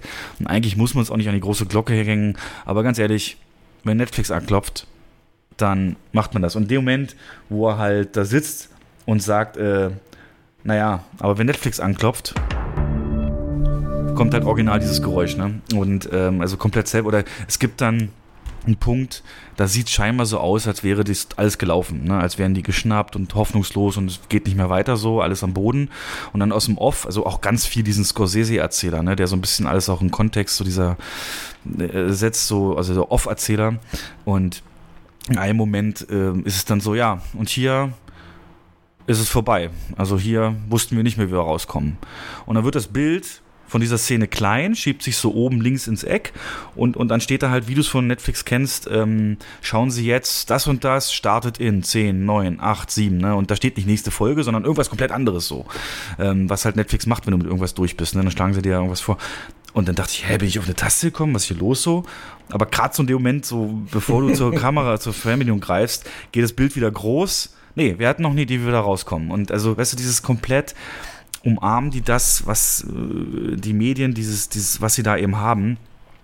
Was ich auch krass finde, ist, ähm, die ist halt komplett für den internationalen Markt gemacht. Ich meine, klar, sie spielt in einem deutschen Kleinstadt oder Stadtviertel namens Rinseln. Da war Bonn so ein bisschen, Stadtteil von Bonn das Vorbild. Ähm, aber das war's auch schon. Du hast fast sämtlichen Internet, äh, wann immer Computerbildschirme gezeigt werden, ist da halt alles auf Englisch. Die Suchanfragen, die sie machen, sind auf Englisch. Ähm, dann ist ganz großes Tool dieses, äh, kennst du von Sherlock der Serie noch, äh, wenn, wenn da SMS geschrieben werden, dann werden die halt eingeblendet und wenn einer tippt, Ja, ja. siehst du richtig, wie die Schrift dann da weitergeht. Das hast du da auch, was man natürlich super einfach übersetzen kann, egal in welche Sprache dann, weil das ja nur so eingeblendet ist. Und jeder Folgentitel ist schon auf Englisch. Ne? Du hast nicht einen deutschen Folgentitel. Und natürlich auch allein schon der Titel, How to Sell Drugs Online Fast. Ich meine, die haben die Google-Anfrage dafür äh, für immer versaut. Also wenn einer jetzt wirklich mal diese Idee hat, dann wird er immer nur zu dieser Serie kommen. Und äh, ja, also merkst du halt komplett drauf ausgelegt, die auch in anderen Märkten. Und die ist dann ja auch international, 50 Sprachen synchronisiert ähm, erschienen. Ich habe leider keine Zahlen gefunden, wie erfolgreich die war oder nicht erfolgreich. Aber sie ist vom Guckgefühl so eben auf einem Niveau, dass du, du erkennst diesen deutschen Muff, was wir immer so kritisieren, ne? Tatort, Rosamunde Pilcher, wo du eine halbe Sekunde reinguckst und siehst, das ist ein deutscher Krimi. Ähm, ich kann es gar nicht beschreiben, warum das so ist. Habe ich mit dir bin ich mich schon unterhalten. Der erste, der davon weggekommen ist, war Bully Herbig. Der hatte irgendeine Kamera benutzt oder irgendwelche Filter, dass die Bilder bei seinen Filmen auch wirklich nach Hollywood aussehen. Also ich finde, du siehst so deutschen Produktionen immer an, dass sie so irgendwie anders gemacht sind und so mm, verliert dann komplett mein Interesse. Äh, schwer, weiß ich nicht, ob du weißt, was ich meine, aber ist auch egal. Und die, hier haben sie es eben so. Ja, die, die haben so einen, die haben so einen TV-Look, ja. Ja, TV-Look, richtig. Und hier halt gar nicht. Dann hast du halt, ähm, es ist halt einfach mega. Es gibt eine Szene, wo dieser Lenny im Rollstuhl ein Date hat, ne? Traut sich natürlich, nimmt, nimmt einen gut aussehenden Kumpel, der da hingehen muss. Und auf der Fahrt zum Date, ähm, es, äh, die andere ist natürlich auch ein Nerd, haben sich über das Internet kennengelernt, brieft er den kurz, worüber die, die wahrscheinlich gleich reden wird. Und äh, natürlich um Socken dann zum Beispiel. Also pass auf, ne? God of War war 2000, war, war dieses Jahr das ähm, beste Spiel aller Zeiten. Und wenn sie dich wegen Anthem oder Destiny 2 fragt, das war einfach Müll, okay? Wiederholen wir bitte. Und das ist halt echt so, ne? God of War, eines der besten Spiele letztes Jahr, 2019, und die anderen beiden waren halt echt nicht so pralle und ziemlich gehypt und dahinter steckte nichts. Und ich verstehe das halt alles. Dann sagen die halt, oh Mann, das ist aber echt totaler Cringe. Ja, Cringe kann, ist aber auch ein Subreddit. Weißt du, ich bin noch, erzähl doch mal von Reddit und jedes Unterforum bei Reddit heißt halt Subreddit. Und dann kommt, wird das in so einer Serie, ja, es gibt auch ein Subreddit zu. Und ich so, ah, die sprechen meine Sprache. Ich muss immer allen erklären, was Reddit ist, so im Real Life so, und die sprechen meine Sprache. Dann hast du ähm, äh, den Vater, glaube ich, oder, oder einen Polizisten, wo dann Windows XP noch läuft, ne? dieser breite grüne Startbutton und Winamp drauf ist, wo sie sich über Winamp was anhören, so dieses uralte MP3-Abspielprogramm. Boah, ähm, ist halt so, weißt du, du sitzt halt die ganze Zeit davor, kenne ich, kenne ich, haha, habe ich auch erlebt, kenne ich, kenne ich, coole Anspielung, habe ich verstanden, habe ich verstanden, ich bin nämlich cool, ich habe ich verstanden. Also so ist das halt, so ein, so ein Nerd, Nerd, Nerd-Kreisgewichse. Und ähm, ja, bin ich aber komplett für zu haben. Würde mich sehr interessieren, wie sie auf dich wirkt, weil sie natürlich auch vom Drama her oder vom, vom storytechnischen Aufbau jetzt keine neuen Welten schafft, aber eben durch diese Art und Weise, wie sie gemacht ist und diese Anspielung auch nie langweilig wird, auch wenn es mal Bereiche sind oder äh, Nebenstränge an Drama, die ich nicht unbedingt gebraucht hätte so. Ähm, bin auch noch nicht Mhm. ganz durch, habe noch zwei Folgen vor mir. Und eine dritte Staffel ist äh, in Produktion gegangen oder ja, äh, bekannt gegeben, also bestätigt, wird auch auf jeden Fall noch kommen. Aber guck dir mal zwei Folgen an. Also mich würde sehr interessieren, wie dieses Guckgefühl und diese Art Humor bei dir wirkt. Ja. Also anhand deiner Erzählung würde ich jetzt mal vermuten, dass ich nicht die Zielgruppe bin. Nee. Aber man, ja, aber man kann ja mal reingucken. Es ist halt mal endlich mal nicht so was Ernstes, ne? Ich gucke ja Vikings Ja. und Breaking. Ich, Wie lange ja geht denn so eine Folge? 30 Minuten. Stunde? 30 Minuten? Ja, sehr kurz. Oh, Deswegen theoretisch bis in drei Stunden durch. Und deswegen mal zum Reingucken. Ich wollte auch erst nicht. Meine Schwester hat mir die empfohlen. Sagte, guck, guck. Ich sag so, oh Mann, das ist doch bestimmt so eine Hipster-Serie, die sich total toll findet, aber dann nicht ist und so. Nee, guck, Mhm. guck, guck, guck, guck. Und ich sage, ja gut, und dann war halt irgend so ein super warmer Tag wieder und dann abends nichts anderes zu tun gehabt und dann einfach mal reingezogen. Ja. Also es ist ist jetzt nicht auf, es packt mich jetzt nicht so wie jetzt ein Haus des Geldes, aber im Prinzip bin ich, weil wir es eben auch hatten mit deutschen Produktionen, also wenn Netflix sowas Mhm. produziert, weißt du, in dieser Art und durch ihren Anspruch, das eben auch alles international auf ihren internationalen Märkten auch auszurollen, ähm, haben sie natürlich Ansprüche an so eine Serie, dass die eben auch funktioniert in anderen Ländern, also gleich so internationalisiert ist. Jetzt nicht unbedingt durch die Thematik oder durch, durch ähm, den Ort, aber es ist einfach ein internationales Guckgefühl so. Es klingt so komisch alles, aber weißt du, was ich meine? Also deswegen wirst Ja, du du bei Netflix immer andere Ja. Stil, immer andere Serien, immer andere äh, Qualität auch rausballern sehen als eben diese typischen öffentlich-rechtlichen Auftragsproduktionen. Mhm. Und von daher kann es auch gar nicht so verkehrt sein, wenn sowas gefördert wird. Ne? Ich meine, die Idee ist jetzt totgeritten, aber zum Beispiel Dark, die Serie, die habe ich ja überhaupt nicht reingefunden, aber die wird international unfassbar gefeiert. Ne? Ja. Ähm, so eine intellektuellen Serie, wo man sich immer zu dumm vorkommt, die zu gucken, aber soll, also ich werde die auch nicht gucken, aber eben weil mein Guckgefühl so ganz anders ist. Aber so siehst du halt, Netflix kann thematisch da in zwei komplett verschiedene Richtungen gehen. Einmal sowas komplett Komplexes, Zeitsprung und hin und her und dann einfach sowas leicht wegguckbares, ähm, popkulturell wirklich krass ansprechendes. Also das ist, das ist, das sind die Netflix-Kunden, die das gucken. Ne? Das ist, das passt halt Mhm. genau. Und ähm, ja, genau. Uh. Also, auch wenn du mal wieder nichts Besseres zu tun hast, dann einfach mal reinziehen, okay? Und dann noch ganz kurz. Bin ich mal beim Fernsehen hängen geblieben. Da habe ich mir einen Film mit Werbeunterbrechung geguckt. Das ist auch schon ewig her. Was? Ja, nach dem Spätdienst mal nach Hause, Essen gemacht, kurz rumgesäppt. Dann habe ich den Anfang gesehen von From Paris with Love. Ein Film von 2010. Regisseur ist ja Pierre Morel. Unter anderem der Regisseur von 96 Hours Taken. Ähm, in 2008 hat er den gemacht. Ähm, und war davor Kameramann, unter anderem für The Transporter. Und 2010 eben hier sein, ich weiß nicht, ob es sein Regiedebüt war, aber auf jeden Fall einer der größeren Filme, 50 Millionen Budget, nach einer Story von Luc Besson. Ähm, auch hier mal kurz einen Eindruck aus dem Trailer. Halt, stopp! Meine Fingerabdrücke sind auf der Karre. Du willst also auf der Flucht mal kurz anhalten, wegen deiner Fingerabdrücke und ein paar Dateien. Ich mach schnell. Schneller als das?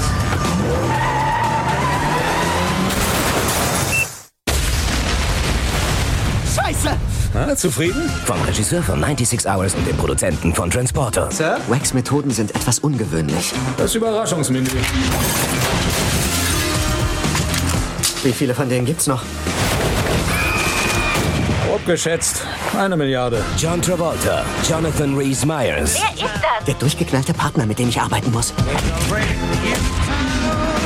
Na, das war doch eindrucksvoll.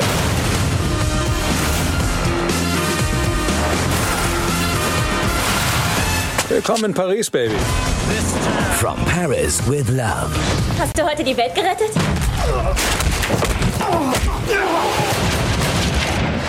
Wenn du wüsstest, Caroline. Na, das war so die glorreiche Zeit, wo, wo man noch nicht entschieden hatte, ob, ob, ob's, ob Trailersprecher äh, nötig sind oder nicht. Und mittlerweile wissen wir ja, die gibt's ja gar nicht mehr.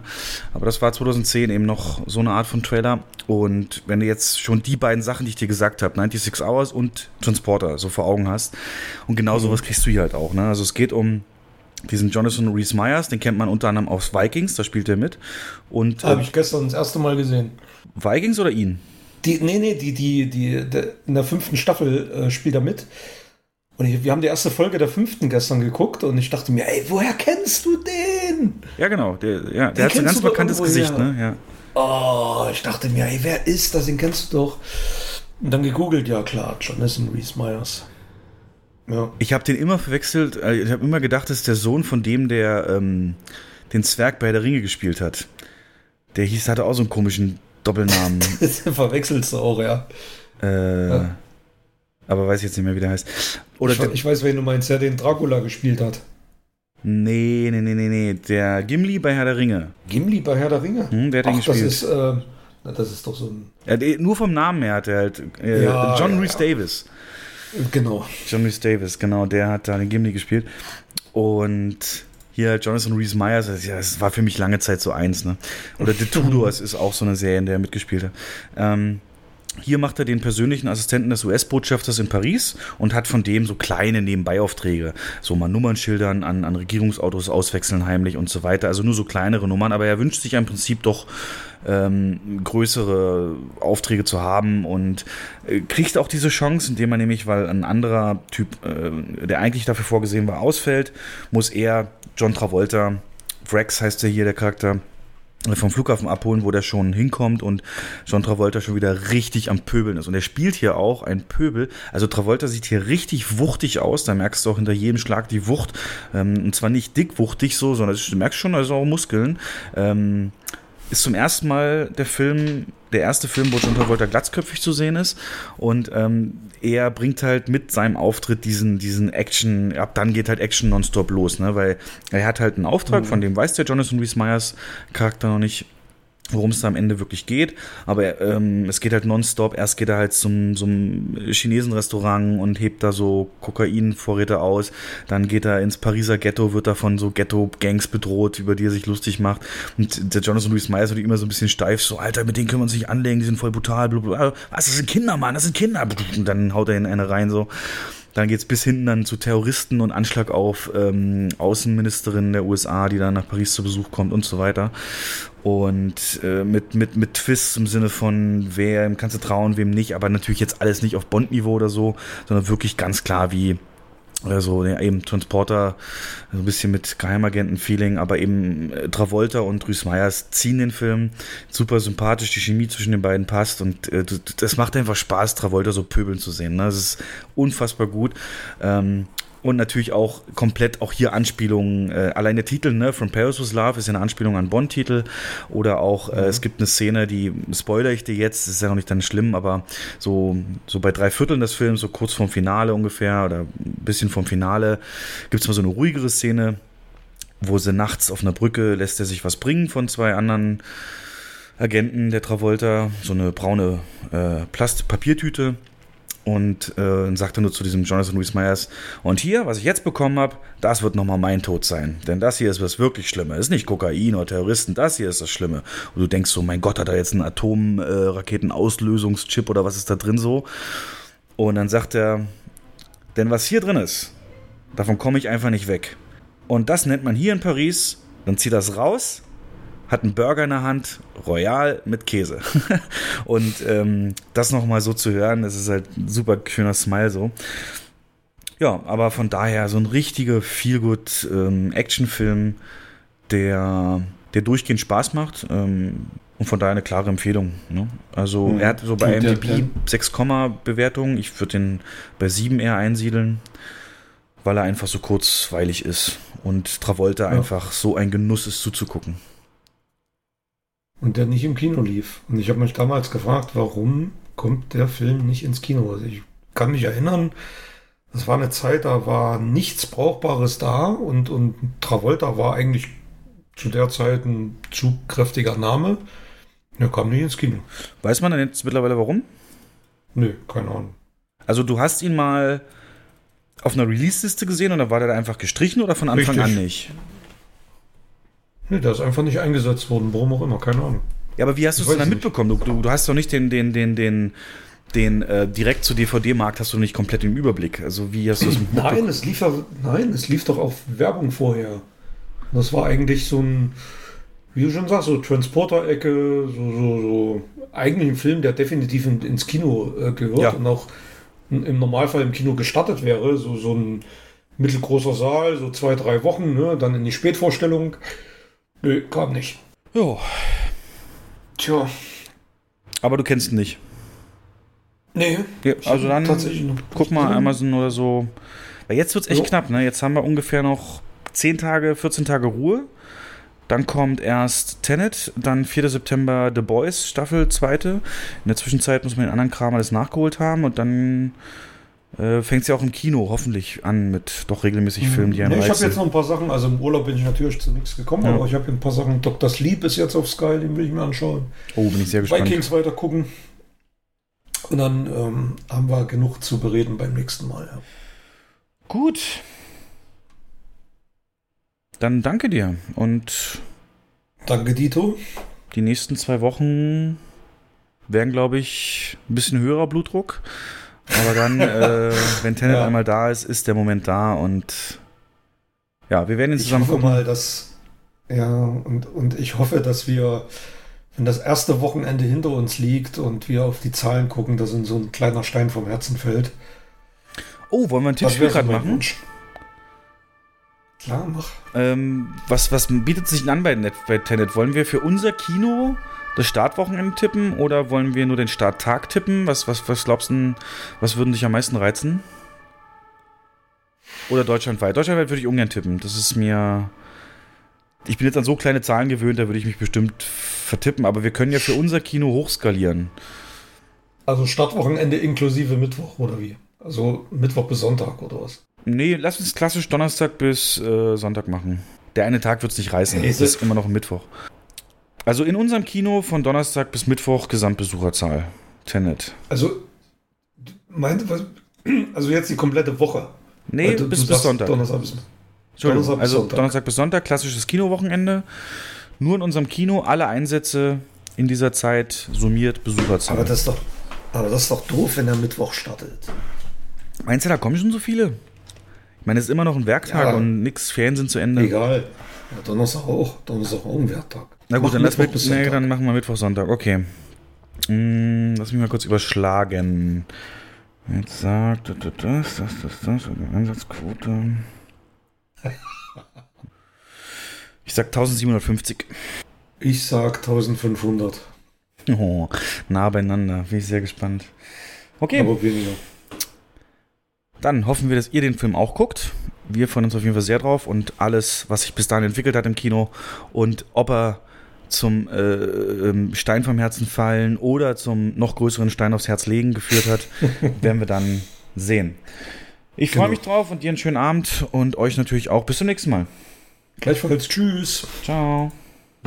Stand by for IMAX Theater Optimization Crosscheck. Configure customized movie screen. Field of view maximized. Power up revolutionary projection system. Crystal clear images enhanced. Calibrate powerful digital speakers. Laser aligned sounds perfected.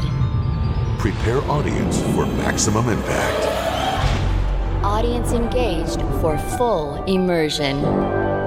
The world's most immersive movie experience begins now.